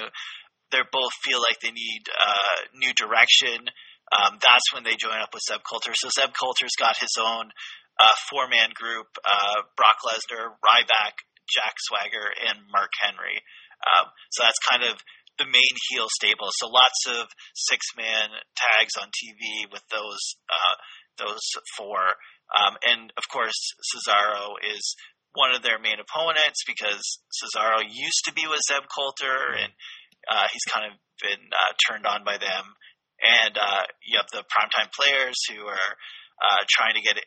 You know, they're one of the top tag teams, so obviously um, uh, the the Zeb Coulter's team, you know, they're trying to get a tag team title shot in the future, so primetime players is a Uh, a threat to them as well. Uh, and, you know, every babyface on the roster is uh, going against this group. This is the, the main heel stable. Think Dangerous Alliance era ninety-two uh, W C W as like a template. Absolutely. And that's a, that's a pretty nasty group to try and to go against because of how big and strong they are. So um, I like that. I like that a lot. Do you have a name for them? Like, there's no, I, I can't think of a good name because like, you know, Dutch Mantel, um, I don't know. But his name's Zeb Coulter. You don't want to, like, I guess you have, you could call them the Real Americans because you have uh, Olympian, you have the Real American American. You have an All-American wrestler. Brock Lesnar, who, uh, an All-American, and Ryback. So you could call them the Real Americans if you really wanted to, but I don't really want to go as a as a hateful American group. So, you know, insert your own name in there, Zeb's, Zeb's team, or whatever you want to call them. Uh, Stable I need more a week. um, awesome. All right, so let's go to Survivor Series. Um, Phillips Arena in Atlanta. Um, obviously, the, the main catalyst for me at this show is um, is Atlanta, W C W country, Ric Flair, really putting this over. One of my big angles coming into the show is that The Rock makes a special appearance um, beforehand, and they kind of really push that idea of Rock versus Triple H um, and kind of put that on the forefront. I think that there's a lot, there's something to be had there with those guys that we're going to get to down the line, but um, that's a that's my first instance of of really putting that together, and that's a catalyst for one of my matches that I have. Um, And then we go to, when we get to the card, um, do you kind of want to go in the order that we have it here? Or do yeah, you that's fine. Okay. All right, so start us off with the opener then. Okay, so the opener um, is my women's, uh, I have all Survivor Series matches. I have three matches. They're all Survivor Series elimination style, um, hopefully with lots of time. Uh, so the main thing is here, I was able to draft Team Bad altogether. Um, I'm thinking Tamo- uh, Tamina uh, doesn't really wrestle much. Um, Naomi is more of a background character. It's all about Sasha with Team Bad. Um, but one person they really pick on is uh, Blue Pants, who uh, kind of a jobber, but Team Bad is really roughing her up all the time. So Blue Pants Um, so Team Bad gets Emma in their corner, and Blue Pants forms her own team. She uh, is able to get Natalya and Becky Lynch on her side, uh, but coming into the pay-per-view, they don't have a fourth woman for this match. So, uh, you know, the match, it looks like it's going to be a four on three, but right before the match, uh, Blue Pants announces that she's finally found the fourth member of their team. And here's the debut of, Dale, of Bayley in uh, the W W E. So Bayley comes out as the fourth member. She looks really good, uh, and she ends up being uh, she ends up being the sole survivor here, taking out Emma at the end. Uh, Sasha uh, was got a surprise, uh, got pinned by Natalya um, earlier in the match. So Bayley in her debut is the sole survivor here. Nice. Um, we go on to the next Survivor Series match is a Raw match, and this is one that's been building for a while. Like I've talked about, um, Bo Wyatt has come into his own as a motivational speaker, really putting over what his brother's message is and what the family's message is um, in terms of what they want to accomplish on Raw. Um, I have the big comeback of Randy Orton. Um, you know, he's he's coming back with a lot of steam after being away for a while. Um, and, and that's going to be the major catalyst for those guys. Um, in that, in that feud, it's a, it's a four on four. So Randy Orton's got to find some partners, and, uh, he, he actually goes, uh, kind of against what he would, I, I could see him normally doing. And that would be, uh, you know, he'd be picking up Samoa or Samoa Joe, Adrian, excuse me, Adrian Neville, and then Finn Balor. And one of the things that I see with these guys is Orton um, kind of utilizing his mind games here, um, utilizing the strength of Joe, the speed of Neville, and then the mind games of Balor, um, and looking at, at this Survivor Series matchup. Um, and, and one of the things that I kind of go against the grain with is that I'm actually not going to have Orton win. Um, I'm going to have it come down to Bray and Bo versus Orton, and um, – I, I, Balor is a guy that I'm going to show off really well here. Samoa Joe is a guy that's going to get kind of that double elimination with Harper and, and, and uh, Braun, um, and it's going to come down to to this. Balor's going to put together a great performance, just awesome, but he's going to come up short because it is Bray Wyatt, um, and then Bo Dallas is going to kind of, or Bo Wyatt is going to end up being kind of that sacrificial lamb that sets up Bray uh, beating Orton. So that, that feud is, is really kicked off a lot with, with some of the things that they're going to be having going in the future. So how about our next SmackDown match? Yeah, uh, so another elimination. This is kind of the who's left over match besides the main two. Uh, Sheamus uh, and Roman Reigns, um, their feud erupts on uh, SmackDown uh, a little before this pay-per-view. Um, Sheamus obviously not happy of failing at two attempts to get the title. Uh, he takes it out on Roman Reigns, who he feels is the um, the golden goose. So he he uh, those two have been brawling all over the place. Uh, but the matches: Rusev, Sheamus, Tyler Breeze, and Heath Slater versus Roman Reigns, uh, Goldust, and the Usos. Um, Roman Reigns and Sheamus uh, they get uh, double counted out here. Uh, and in the end, Rusev uh, goes through. He's alone with the with uh, the Usos, and uh, Rusev is able to get the win here and be the sole survivor for his team. Nice. And um, the the Tyler Breeze Goldust uh, feud is just a little continuation here. So. I I don't know if the word is feud or fiasco with those guys. You never know what you're going to get. Um, but I definitely like the pairing. Um, so let's go to the fourth match here. Uh, I've got my uh, women's championship on the line, kind of the culmination of this little summer feud that's been going on, and that is a four-way between Paige, Charlotte, Nikki, and Bree. Um, I do kind of like the elimination style, so I'm going to go with that. Um, it's going to come down to Charlotte and Paige, and they're going to go at one another um, with everything they've got. I mean, these guys are going to get about seven or eight minutes to really showcase just how good of wrestlers they are after they get rid of the Bellas. And, um, again, Charlotte is going to come up just short, and she she's going to um, she's going to come up short against Paige, and Paige is going to walk away with the title, and it's going to be a very emotional loss for Charlotte because she's going to have it so close. It's going to be right at the tip of her fingers, but she's not going to get it. And you can almost, the the visual I have at the end is is Charlotte crying in her father's arms because she came up so close. Um, and I, I want to utilize that as I continue to move forward with these guys. Um, and then we go to uh, we go to the next match, which is my my big feud um, with kind of Team Triple H and Team Rock.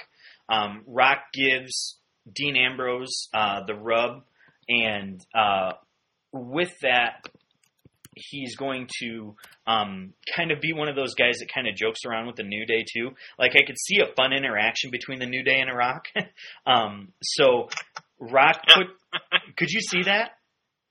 Well, uh, right now I could see the New Day being a fun interaction with anyone. Yeah. so yeah, and the Rock can be funny. So exactly, I could see that there. being just an interesting thing, and and kind of putting over how Ambrose has been such a, a fun guy to watch and a guy that just kind of raises hell all over the place.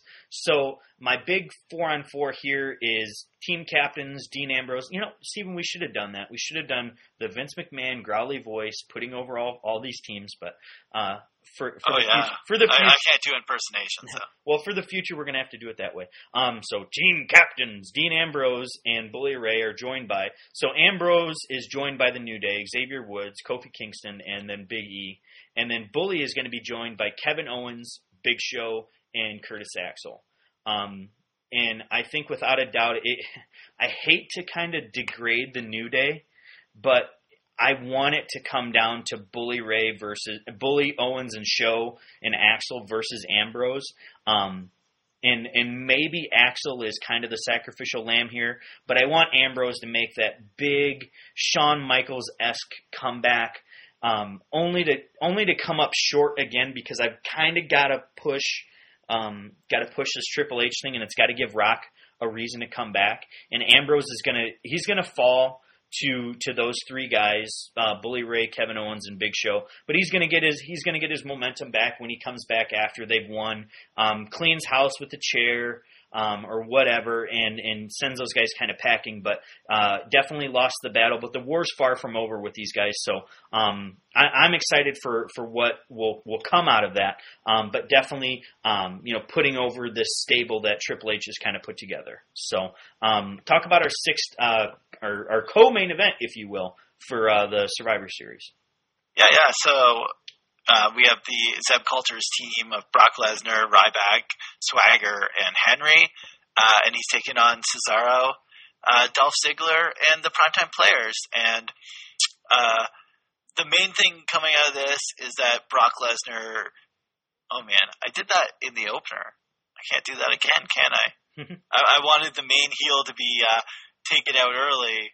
Uh, this time Brock Lesnar gets himself disqualified because he's destroyed a couple people uh, or something like that, and Cesaro gets the win. I might need to change that. I'm not sure because it sounds very similar to the opener. So, uh, yeah. Well, I think we'll, that we'll go could, with that for now. But yeah, it, it, it, I think you could still might be a problem here. Yeah, utilize you know Cesaro coming back big, but Brock even getting himself disqualified. You know what? I got this. Yeah. I got it. I changed it here. Um, it comes down to Brock Lesnar and Ryback versus Cesaro. Um, Cesaro is able to uh, defeat Ryback, um, but, you know, Ryback had, like, I guess the, the team there worked on his leg all match, so Swagger, Swagger with his ankle lock and all that stuff. So in the end, it's Brock Lesnar and Cesaro, but Cesaro's got the injured leg, and Brock is able to uh, pick up the win, but Cesaro fought valiantly there. Absolutely. Thanks. Yeah.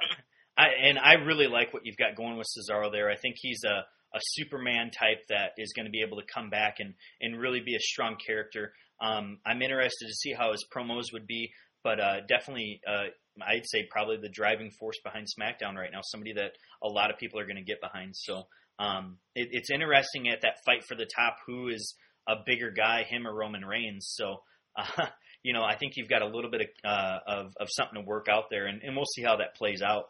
Um, the main event for Survivor Series in Atlanta, John Cena versus Seth Rollins. Again, like I've talked about, this big angle coming up is Ric Flair pushing John Cena into that sixteenth and final title reign.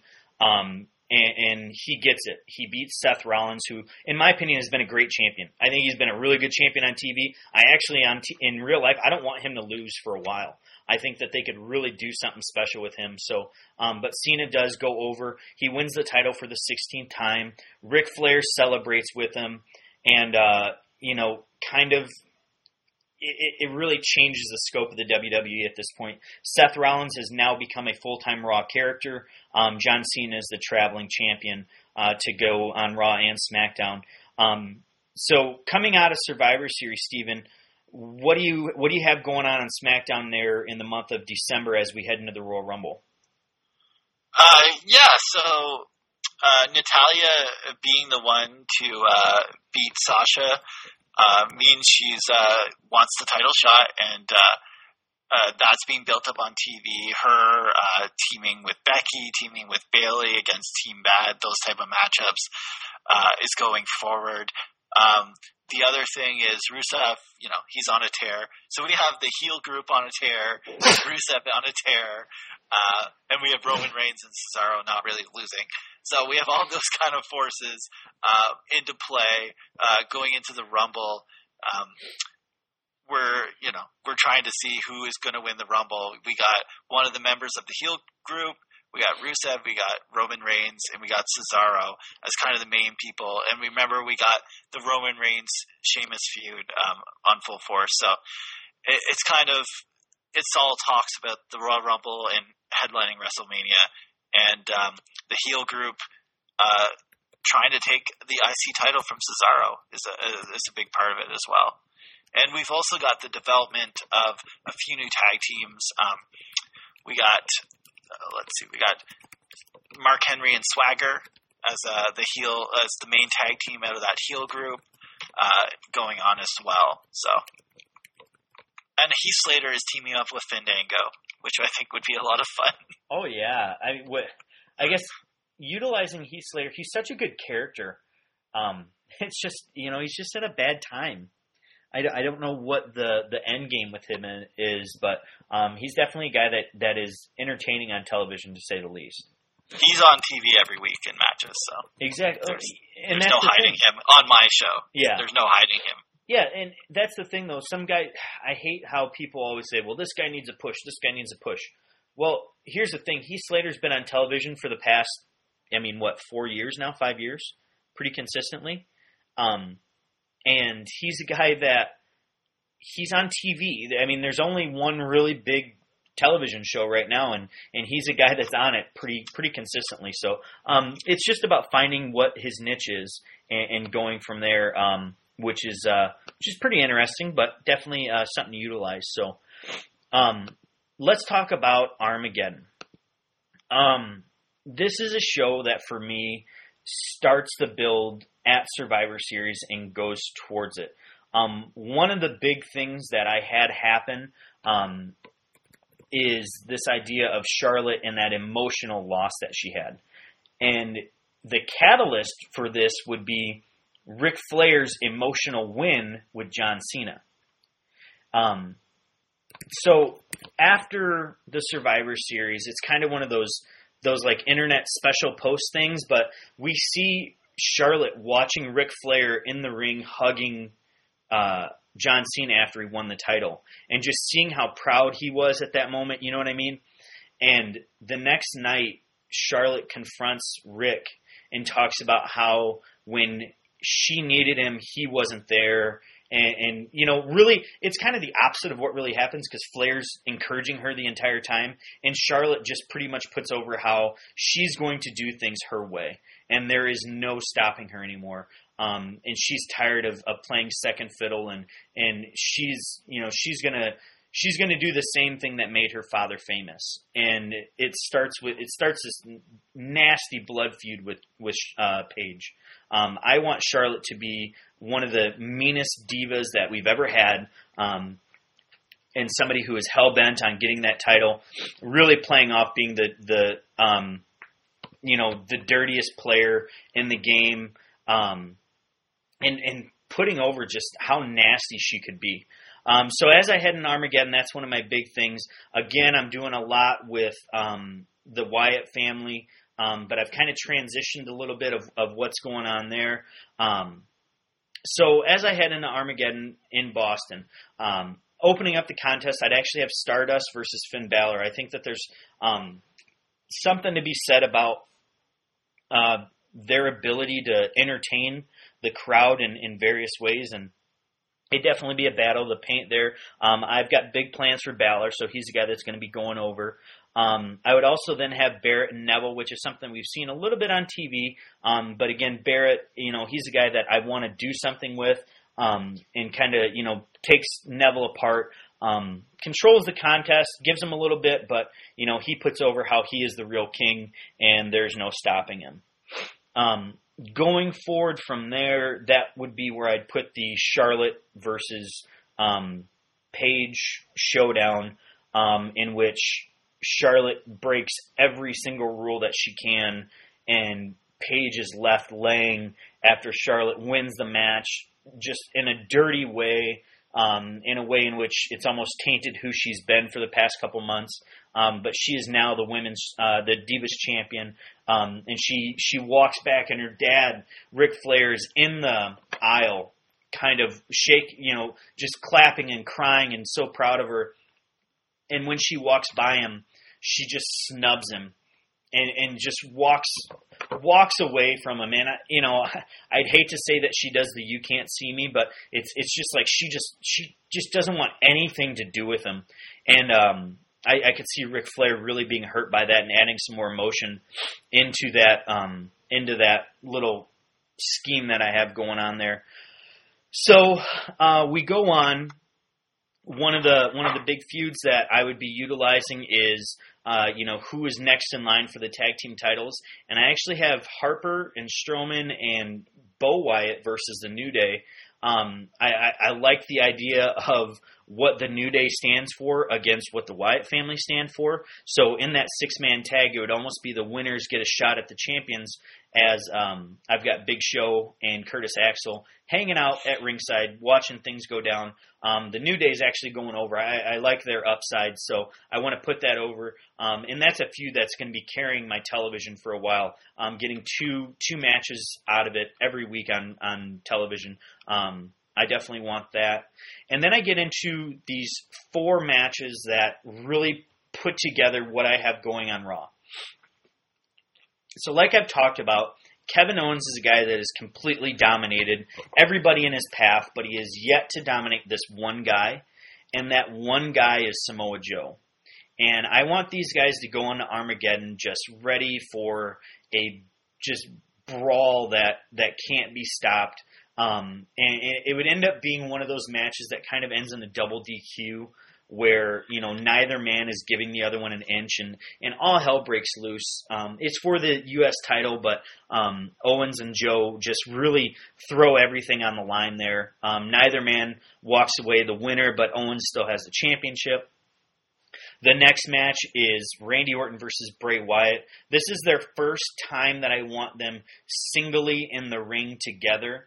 Um, throughout all this, this couple month build, um, they haven't been in their one-on-one yet.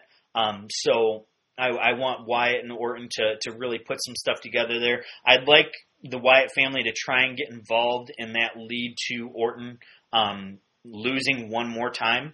Um, I think that, huh, Uh, you know, there, there's an interesting concept there of Orton, you know, having to fight against the odds to get his hands on Bray.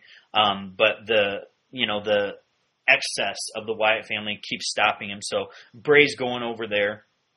My seventh match on the card is uh, kind of my main catalyst, and that is Dean Ambrose versus Bully Ray. Um, two guys who I have got big plans for, um, and what I've got there is Bully Ray's ascension to the top of the card on Raw. He beats Ambrose here. Um, you know, maybe not the the happiest uh, decision for the crowd, but uh, I like Ambrose being a chaser and somebody that's going to fight back. And um, I, I wouldn't be opposed to seeing, um, you know, Bully Ray having to cheat here, but definitely a hard-fought match. Something a little chaotic, but in the end, Bully Ray is going over, and he is actually now the new number one contender for the heavyweight championship.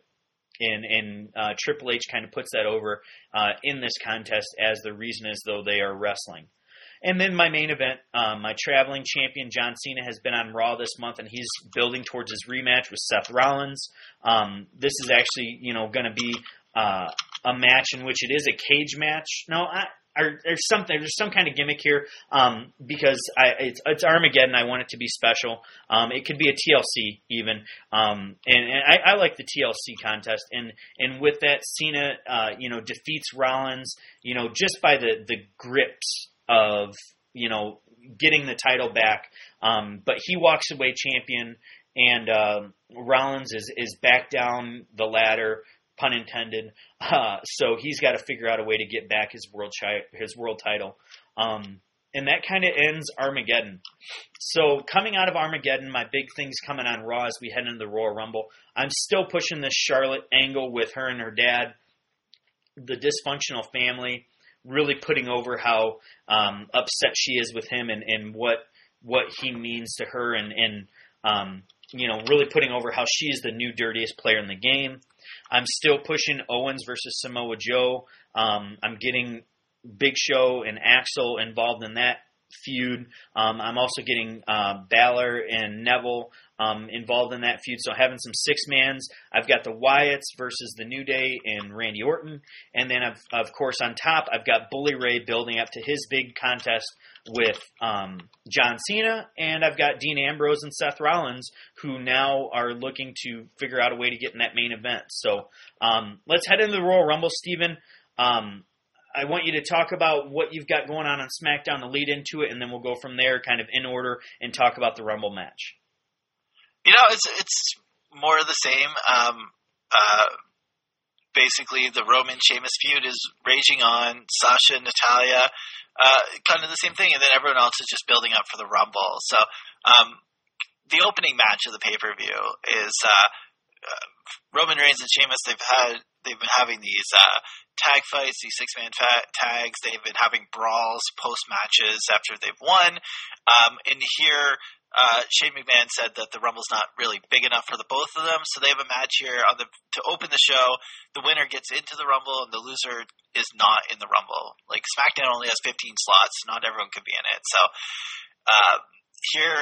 Obviously, Roman Reigns wins, uh, but it's a nice long contest where Sheamus does a lot of damage. And post-match, Sheamus really uh, goes to work with a chair, bloodies him up. And uh, even though uh, Roman Reigns wins, um, he's not looking so great going into the to the, the Rumble itself.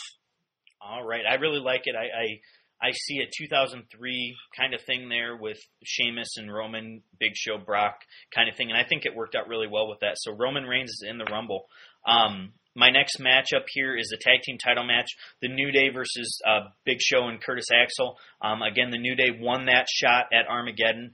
Um, I think it comes down to a really nice, hard-fought battle, but in the end, um, a New Day falls up short in a way. They win the match, but it's by um, a disqualification. So Big Show and Axel keep the titles, but uh, a New Day, you know, they they win the contest. War's far from over, so they're still looking to get their shot at those titles down the line. All right. Uh, the next match, uh, this is uh, Sasha Banks defending the women's title against Natalya. They kind of play up that it's Natalya's really last big shot. She's been around for a long time. Um, this is it. Tyson Kidd's in her corner, who hasn't been around for a while. He's on crutches or whatever he needs to do to be out there. But they, they treat it as, you know, one last big shot uh, for Natalya.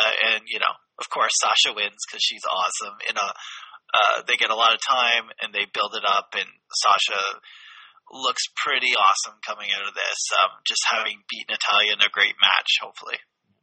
And – I didn't get a chance to get the Divas on the card here, but I'm still pushing that angle of, of Paige and, and Charlotte and, um, you know, not having them on T V, but having them in the back, and, and Charlotte just talking about how nobody is good enough to challenge her.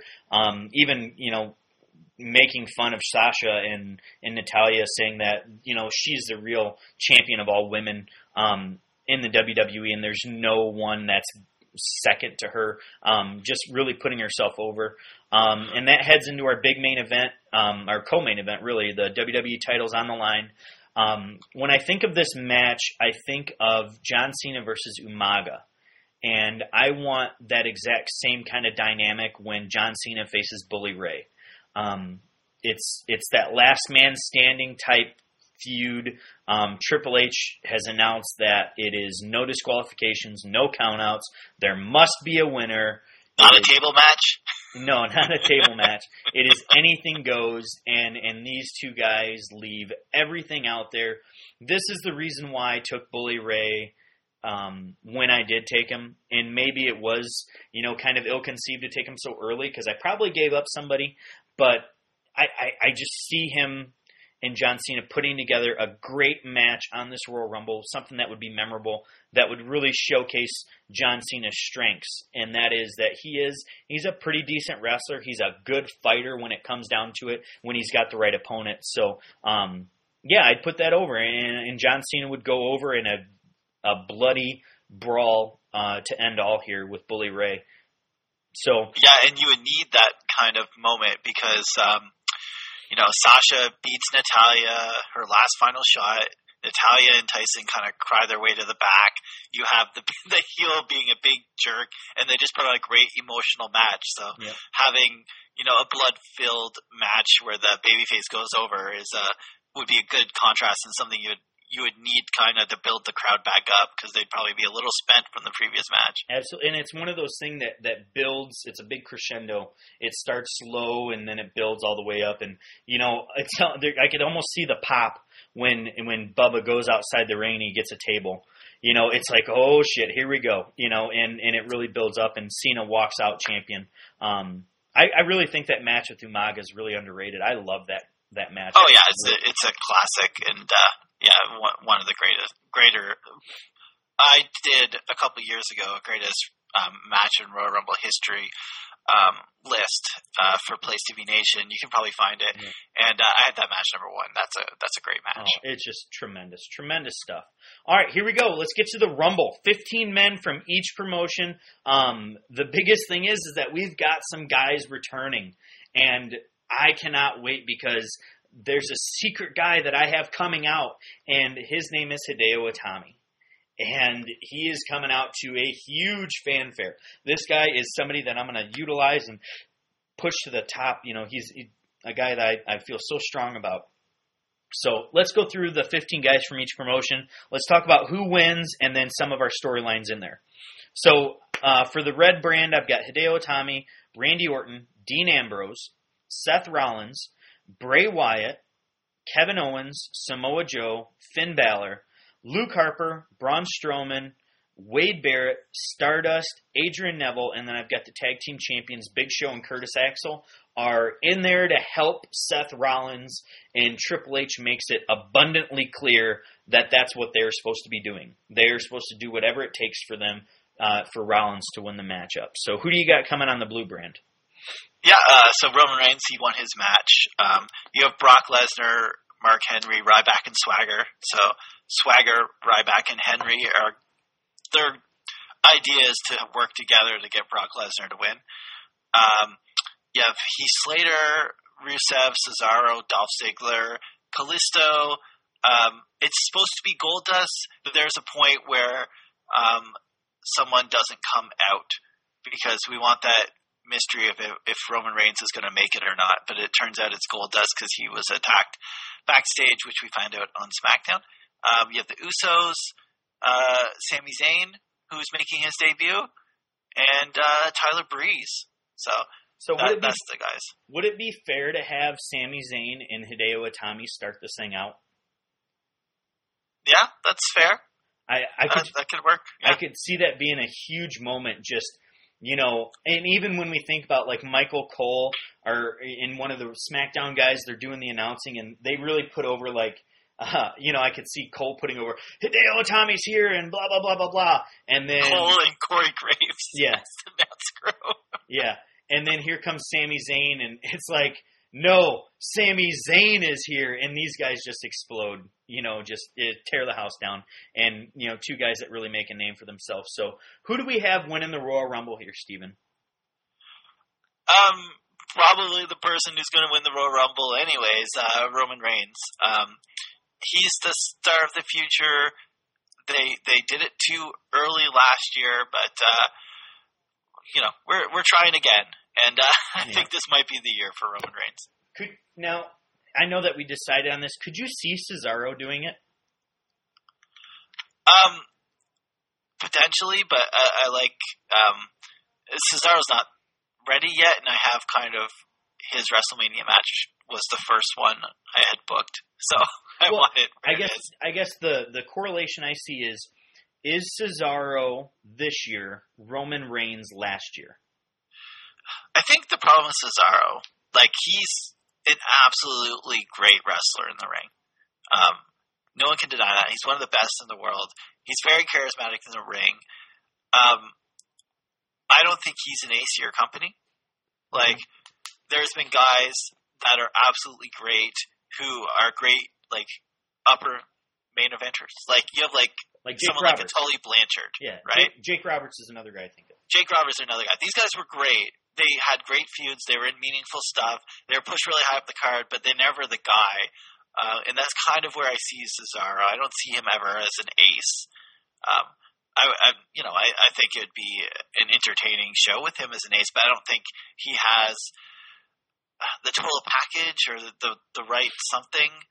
But, you know, there can only be one ace in a company, so it's not really a downplay on him.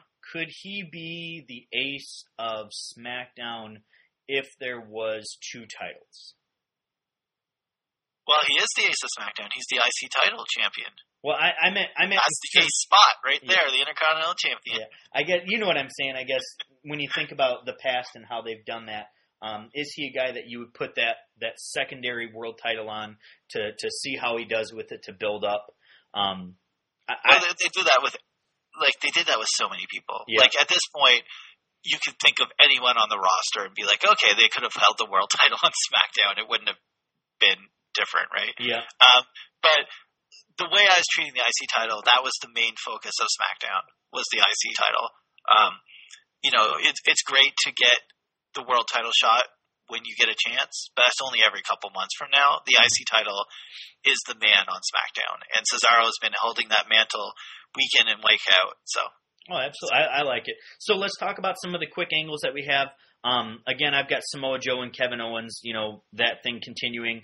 Um, I, I got Randy Orton and Bray Wyatt continuing in there. Seth Rollins, uh, you know, is a guy that has to go in for quite some time.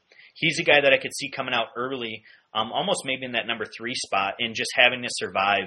Um, and, and Curtis Axel and the Big Show being there to help him. Um, I view the, the showdown of, you know, Swagger and um, did we have Mark Henry in here? Who was the yeah yeah, yeah Mark Henry or, or Ryback and Swagger versus Big Show and Curtis Axel and and kind of their they both have their game plans of what they're supposed to be doing and and that could almost be the catalyst for those guys to kind of be eliminated during that run and um, yeah just kind of putting. Continuing my stuff, um, you know, I want Hideo Itami to, to make a good showing. I want Finn Balor to make a good showing.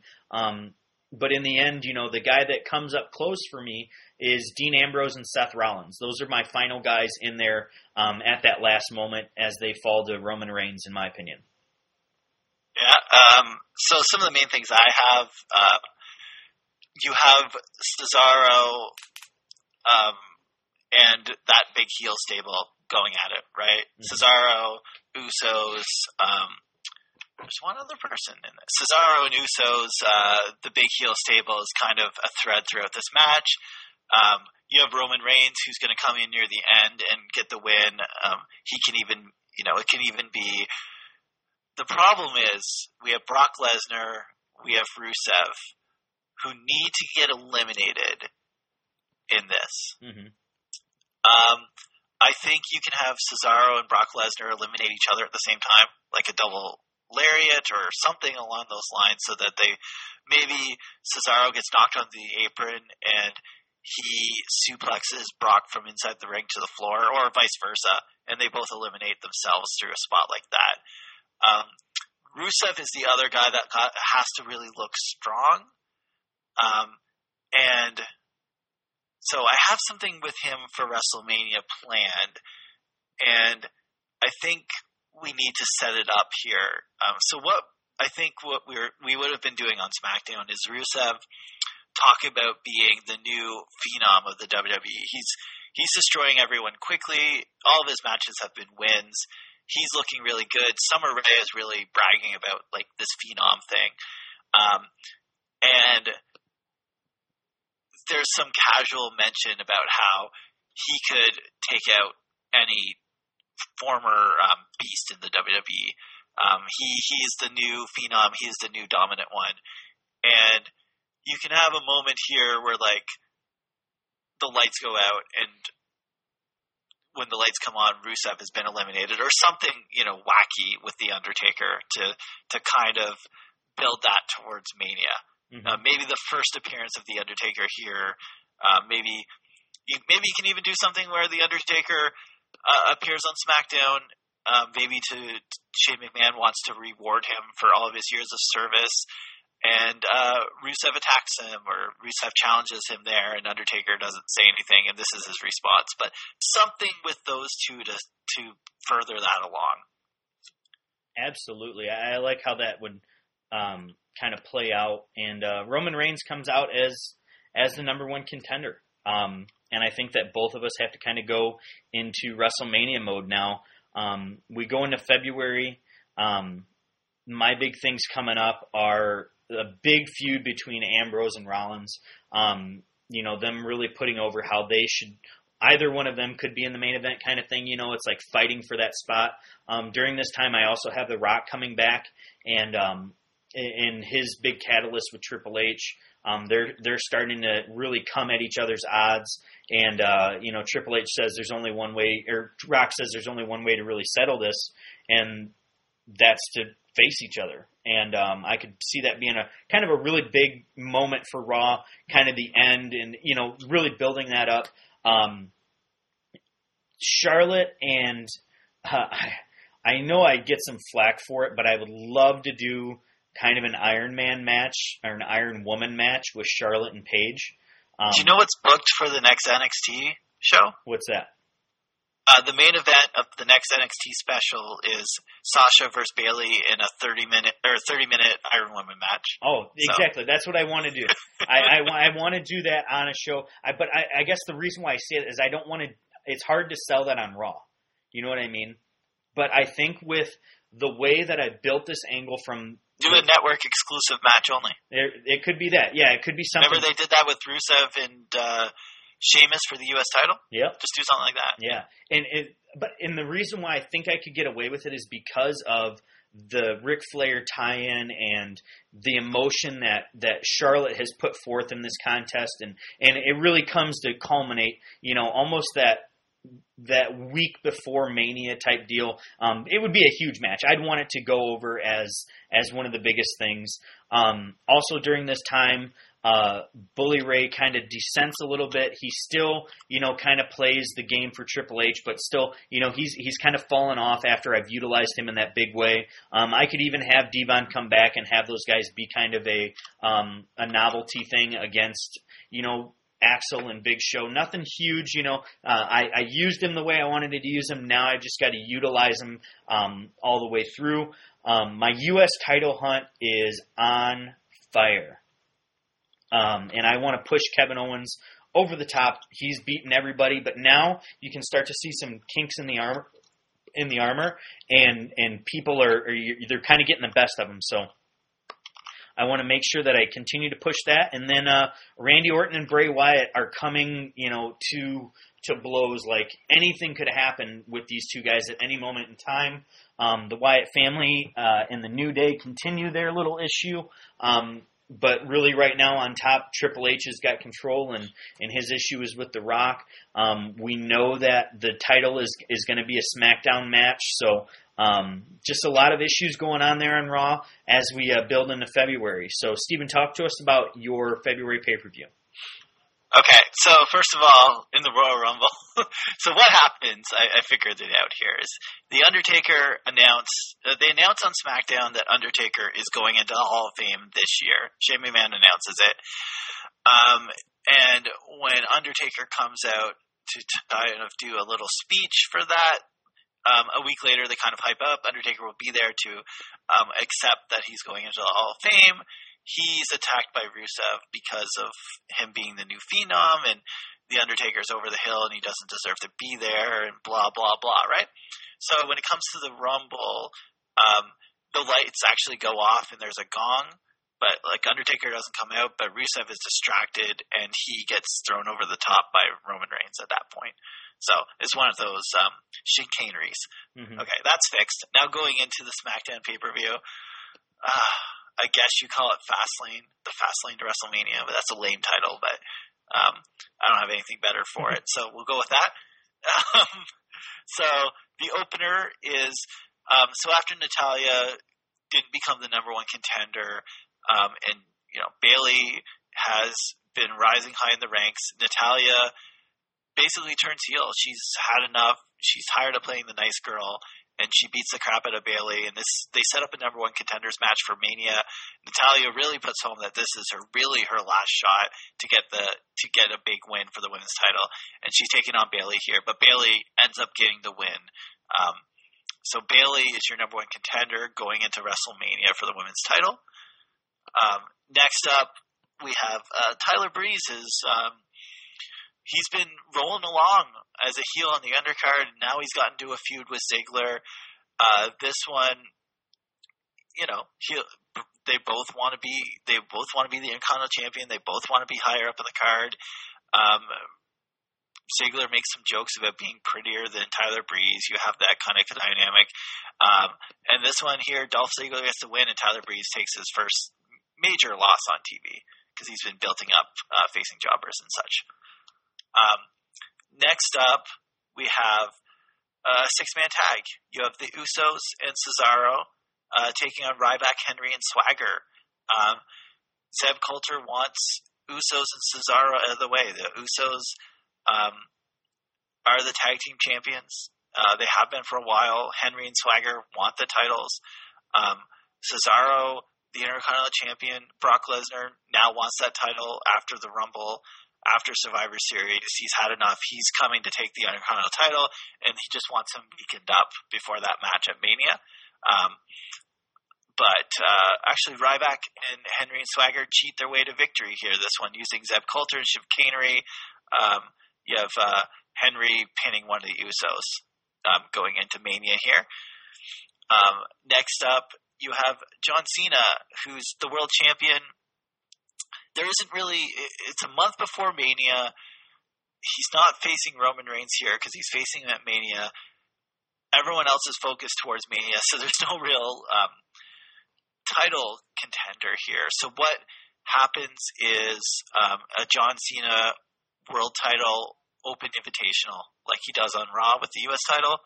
Um, he's doing it here on Fastlane, and who comes out? Sami Zayn, like he tried to – long before when he got injured, and they have the same type of thing. They have a nice, uh, good match where Sami Zayn looks really good, but John Cena um, retains his title in the end. Uh, next up, Sasha Banks, women's champion, uh, defending against the number one contender before uh, coming in tonight, Becky Lynch. Uh, they had a really great match on the N X T special. They have another one here. Sasha keeps on rolling as the champion going into Mania. Um. Now, between that great match and the main event, um, we have something that's been building up on T V. Undertaker, he was attacked. He's coming back for Rusev. Um, but uh, Undertaker hasn't appeared yet.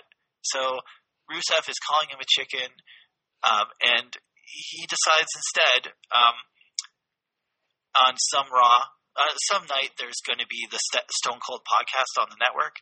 And uh, Rusev, since The Undertaker won't come out and face him like a man, decides to get in Austin's face.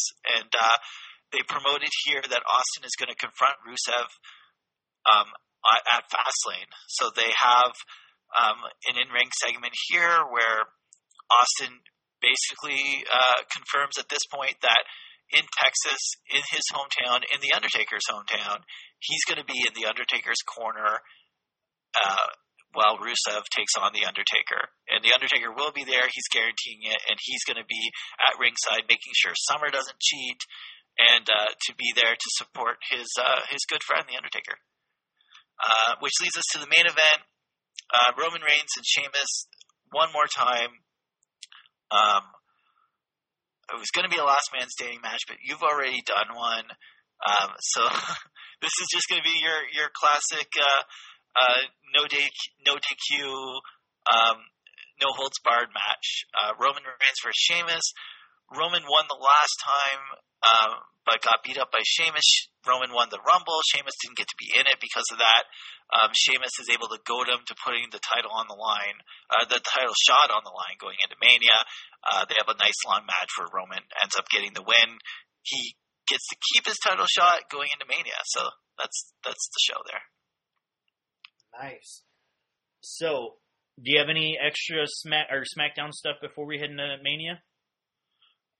Uh, I'll talk about them when we get to the matches, um, okay. Because I, I think most things have been built up here. So mostly SmackDown is hype machine going into Mania. Yeah. All right, so let's let's finish this thing up, man. It, it started with the draft. We're at WrestleMania thirty-two in Arlington. Um, we're trying to get one hundred thousand people in this arena. Um, I know I really want to go to the show. I don't think I'm going to be able to, but I'm going to try my hardest. Um, but let's let's run this thing down. So. Opening contest, something that, you know, has been kind of a staple in the past couple, I mean, almost oh, ten years. We, we have a pre-show match. Oh, yes, pre-show match. Sorry. Um, so we have the Usos. Um, they were actually, Swagger and Henry stole the tag, I C tag titles from them on a SmackDown um, due to, shim, to uh, some cheating. And uh, this is the Usos' uh, revenge match, and they were able to get their revenge and win the I C tag team titles. Um, nice. the, uh, the the pre-show to get everyone hyped. There you go.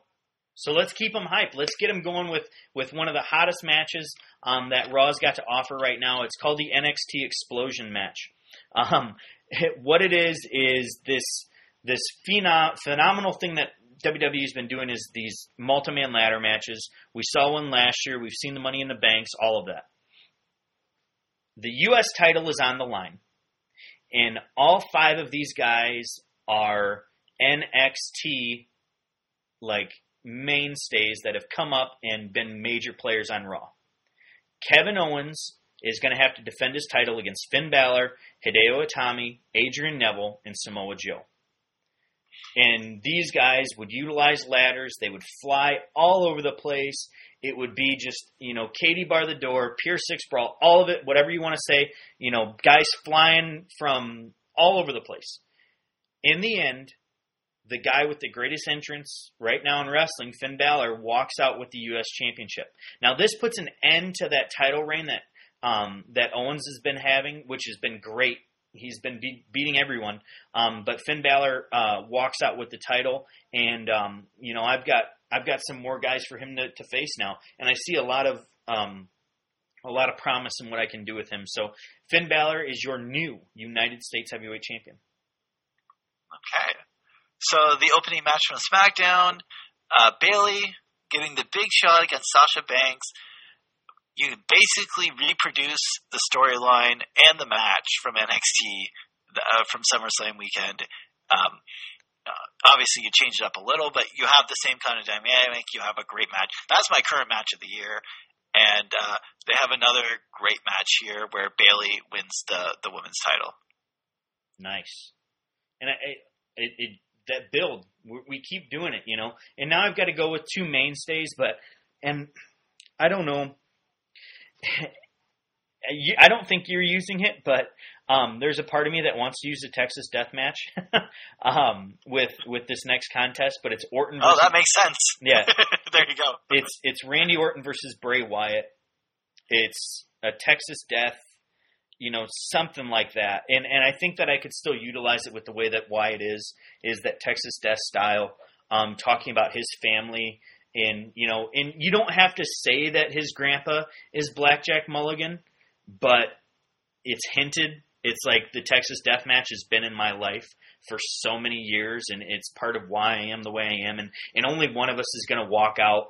Um, and and Bray Wyatt is the guy that he kind of puts the kibosh on Orton.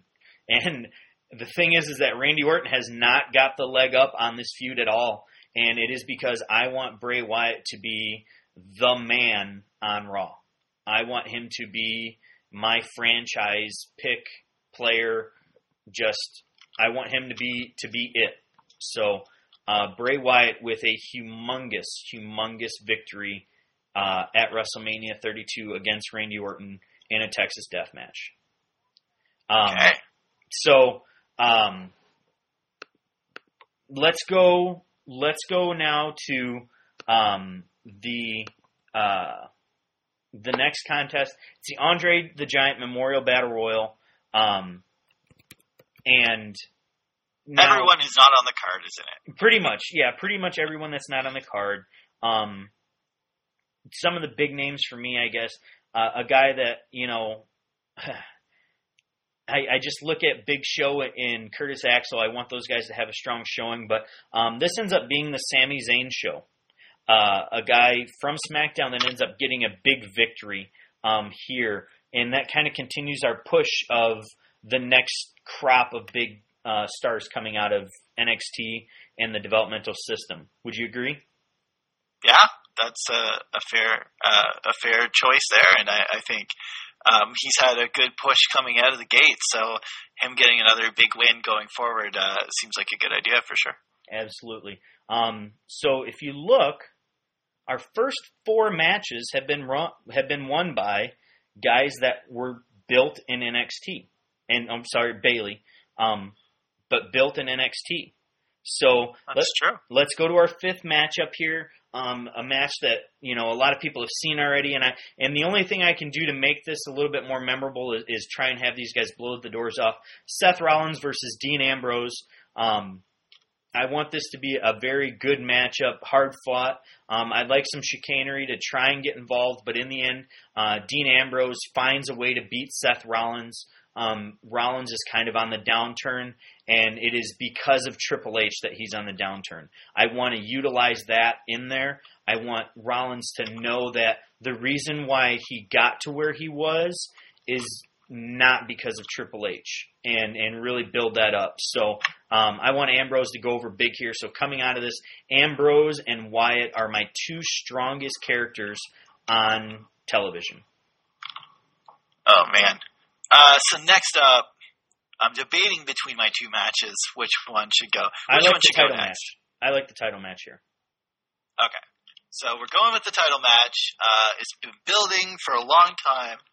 Uh, you got the uh, Brock Lesnar with um, Zeb Coulter in his corner versus Cesaro, who used to have uh, Zeb Coulter in his corner.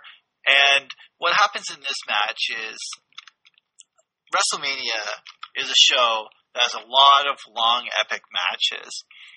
Um, so what these two do instead is have a Have you ever seen the Don Fry Takayama Pride fight? I've heard of it, but I've never seen it. Yeah, it's basically a ten-minute uh, sprint, punch each other in the face, and a quick knockout, and it goes quickly. So I want to kind of recreate something like this, where it's really short, but it's super explosive, super stiff. Um, one of them bleeds.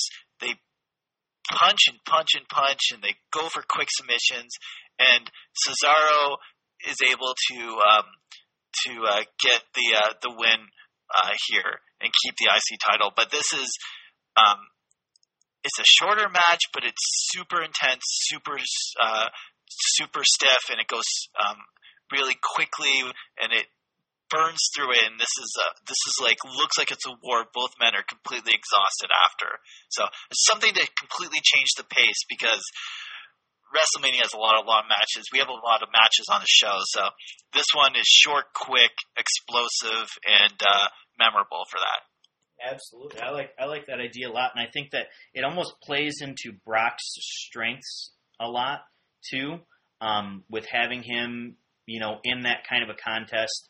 Um, I like where that can go. Um, I think this is a mat- the next match is one that I am not overly huge on, but something kind of I know that we have to do, and that is um, Rock versus Triple H.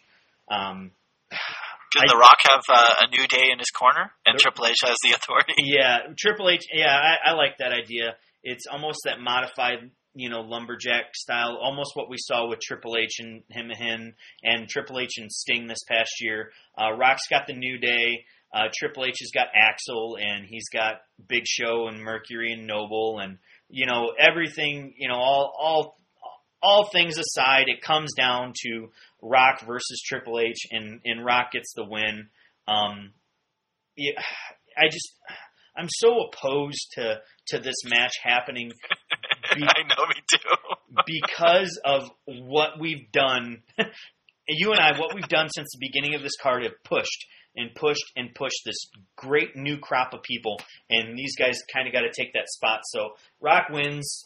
Good job. See you next year. uh, that kind of ends the Raw contingent here for Mania. So we've got two more matches. Finish us off here, Steven.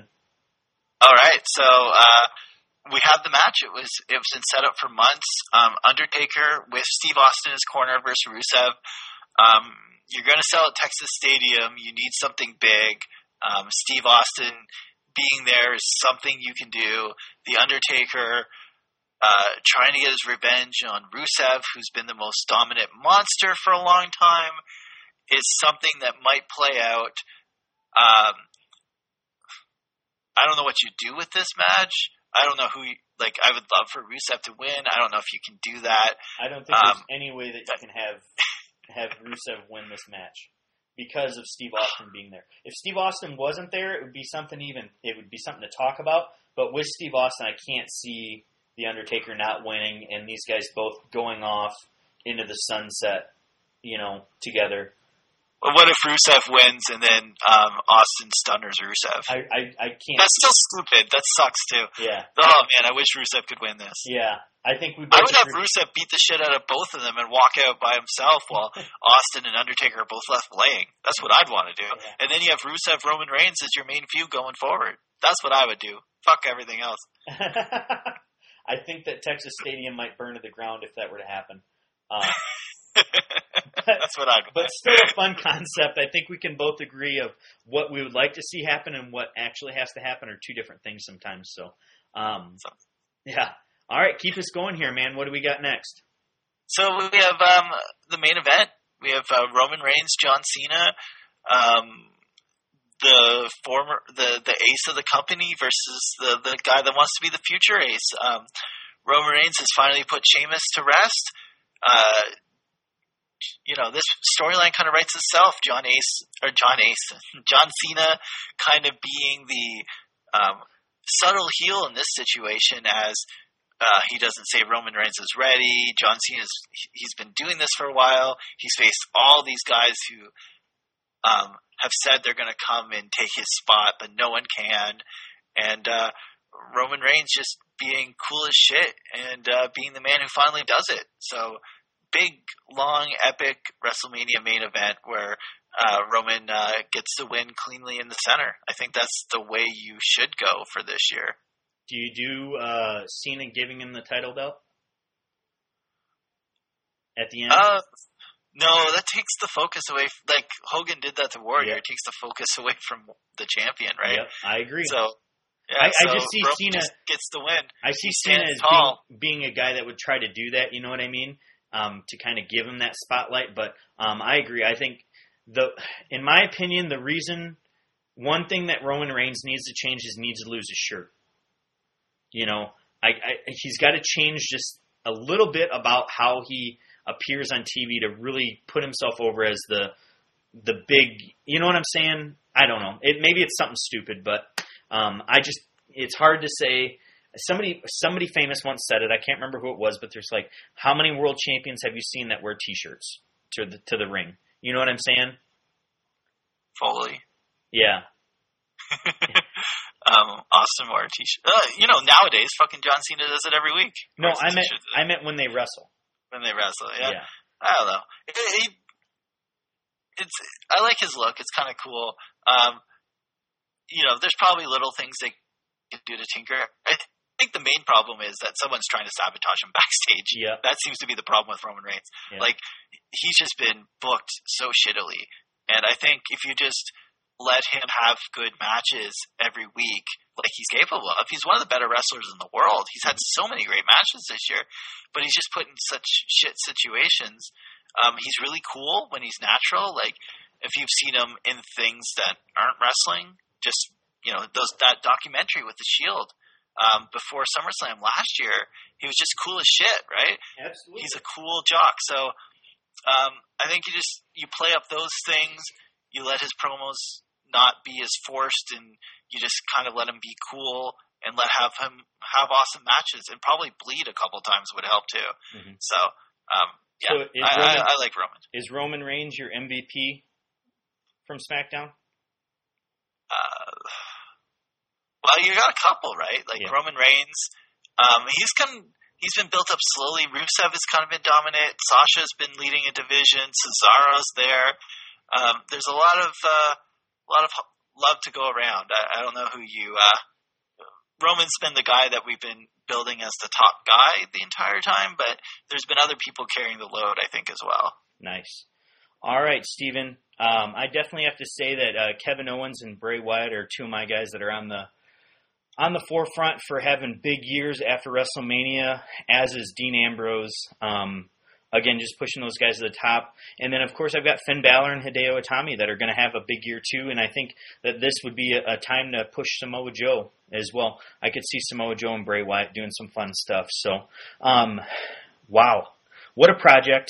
Um, I've really enjoyed doing this with you. Again, this has been a pretty long show for us, so, um, you know, go back and maybe listen to it in parts if you need to, but, uh, you know, this is one of the things that the local... Well, it's too late to tell them that! I guess, um, you know, but, you know, look at some of the things that we did so that, you know, we want feedback on, on what you think this would look like, especially that WrestleMania card and, you know, where we would be um, utilizing talent each way and... and you know, how it would play out in the long run. You know what I mean? I think the biggest thing that it, everything is a transition to the next.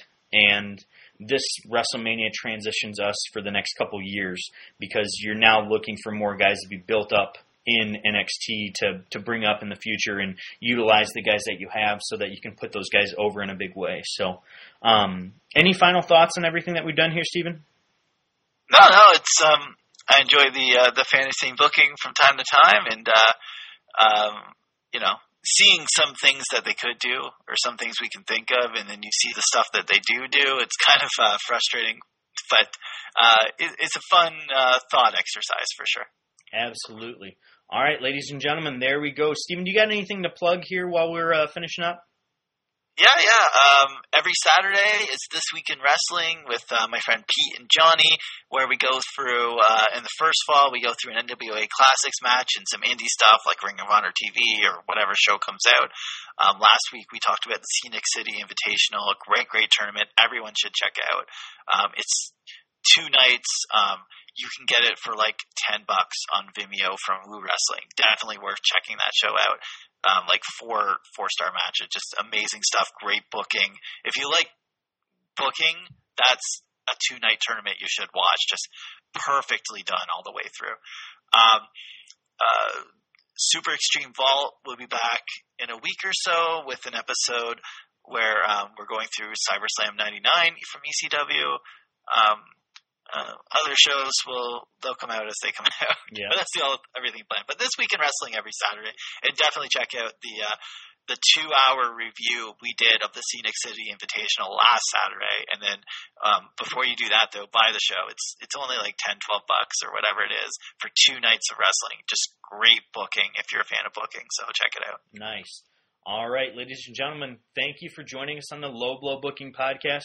Again, um, you know, give us a like, give us a share, let somebody that you know that loves wrestling know about this show, and uh, we're going to continue to try and grow. I know Dave Hall and myself are going to be coming back at you with uh, some other fun topics in the future, um, you know, ready to tackle C M Punk not leaving the W W E and Uh, two thousand eleven, how that would, you know, leaving the W W E and how that would work into an angle. And then, of course, uh, we're going to be looking at the, the Royal Rumble rebook, um, you know, talking about each Royal Rumble and who could have won compared to who did win and how we would utilize them. And then, of course, we've got our Summit Series uh, coming up with nineteen ninety-two uh, in December, uh, W W E ver- versus W C W. And both of those rosters look very interesting in December of nineteen ninety-two, so how we're going to utilize uh, that as we go to it. And plus, we are actually going to go back in time, and we're going to do some pre- Uh, Summit Series, maybe even dating back to uh, early eighty-four, eighty-five, um, you know, looking at W W F at that time and N W A and kind of putting together what could be some pretty memorable cards from then. So, um, again, the Low Blow Booking Podcast coming at you live and in living color on your mobile listening devices. Steven, it's been a pleasure working with you, man. I appreciate it, and uh, I wish you the best. Thanks, sir. Have a good night. Awesome. Thank you very much. Ladies and gentlemen, have a great evening.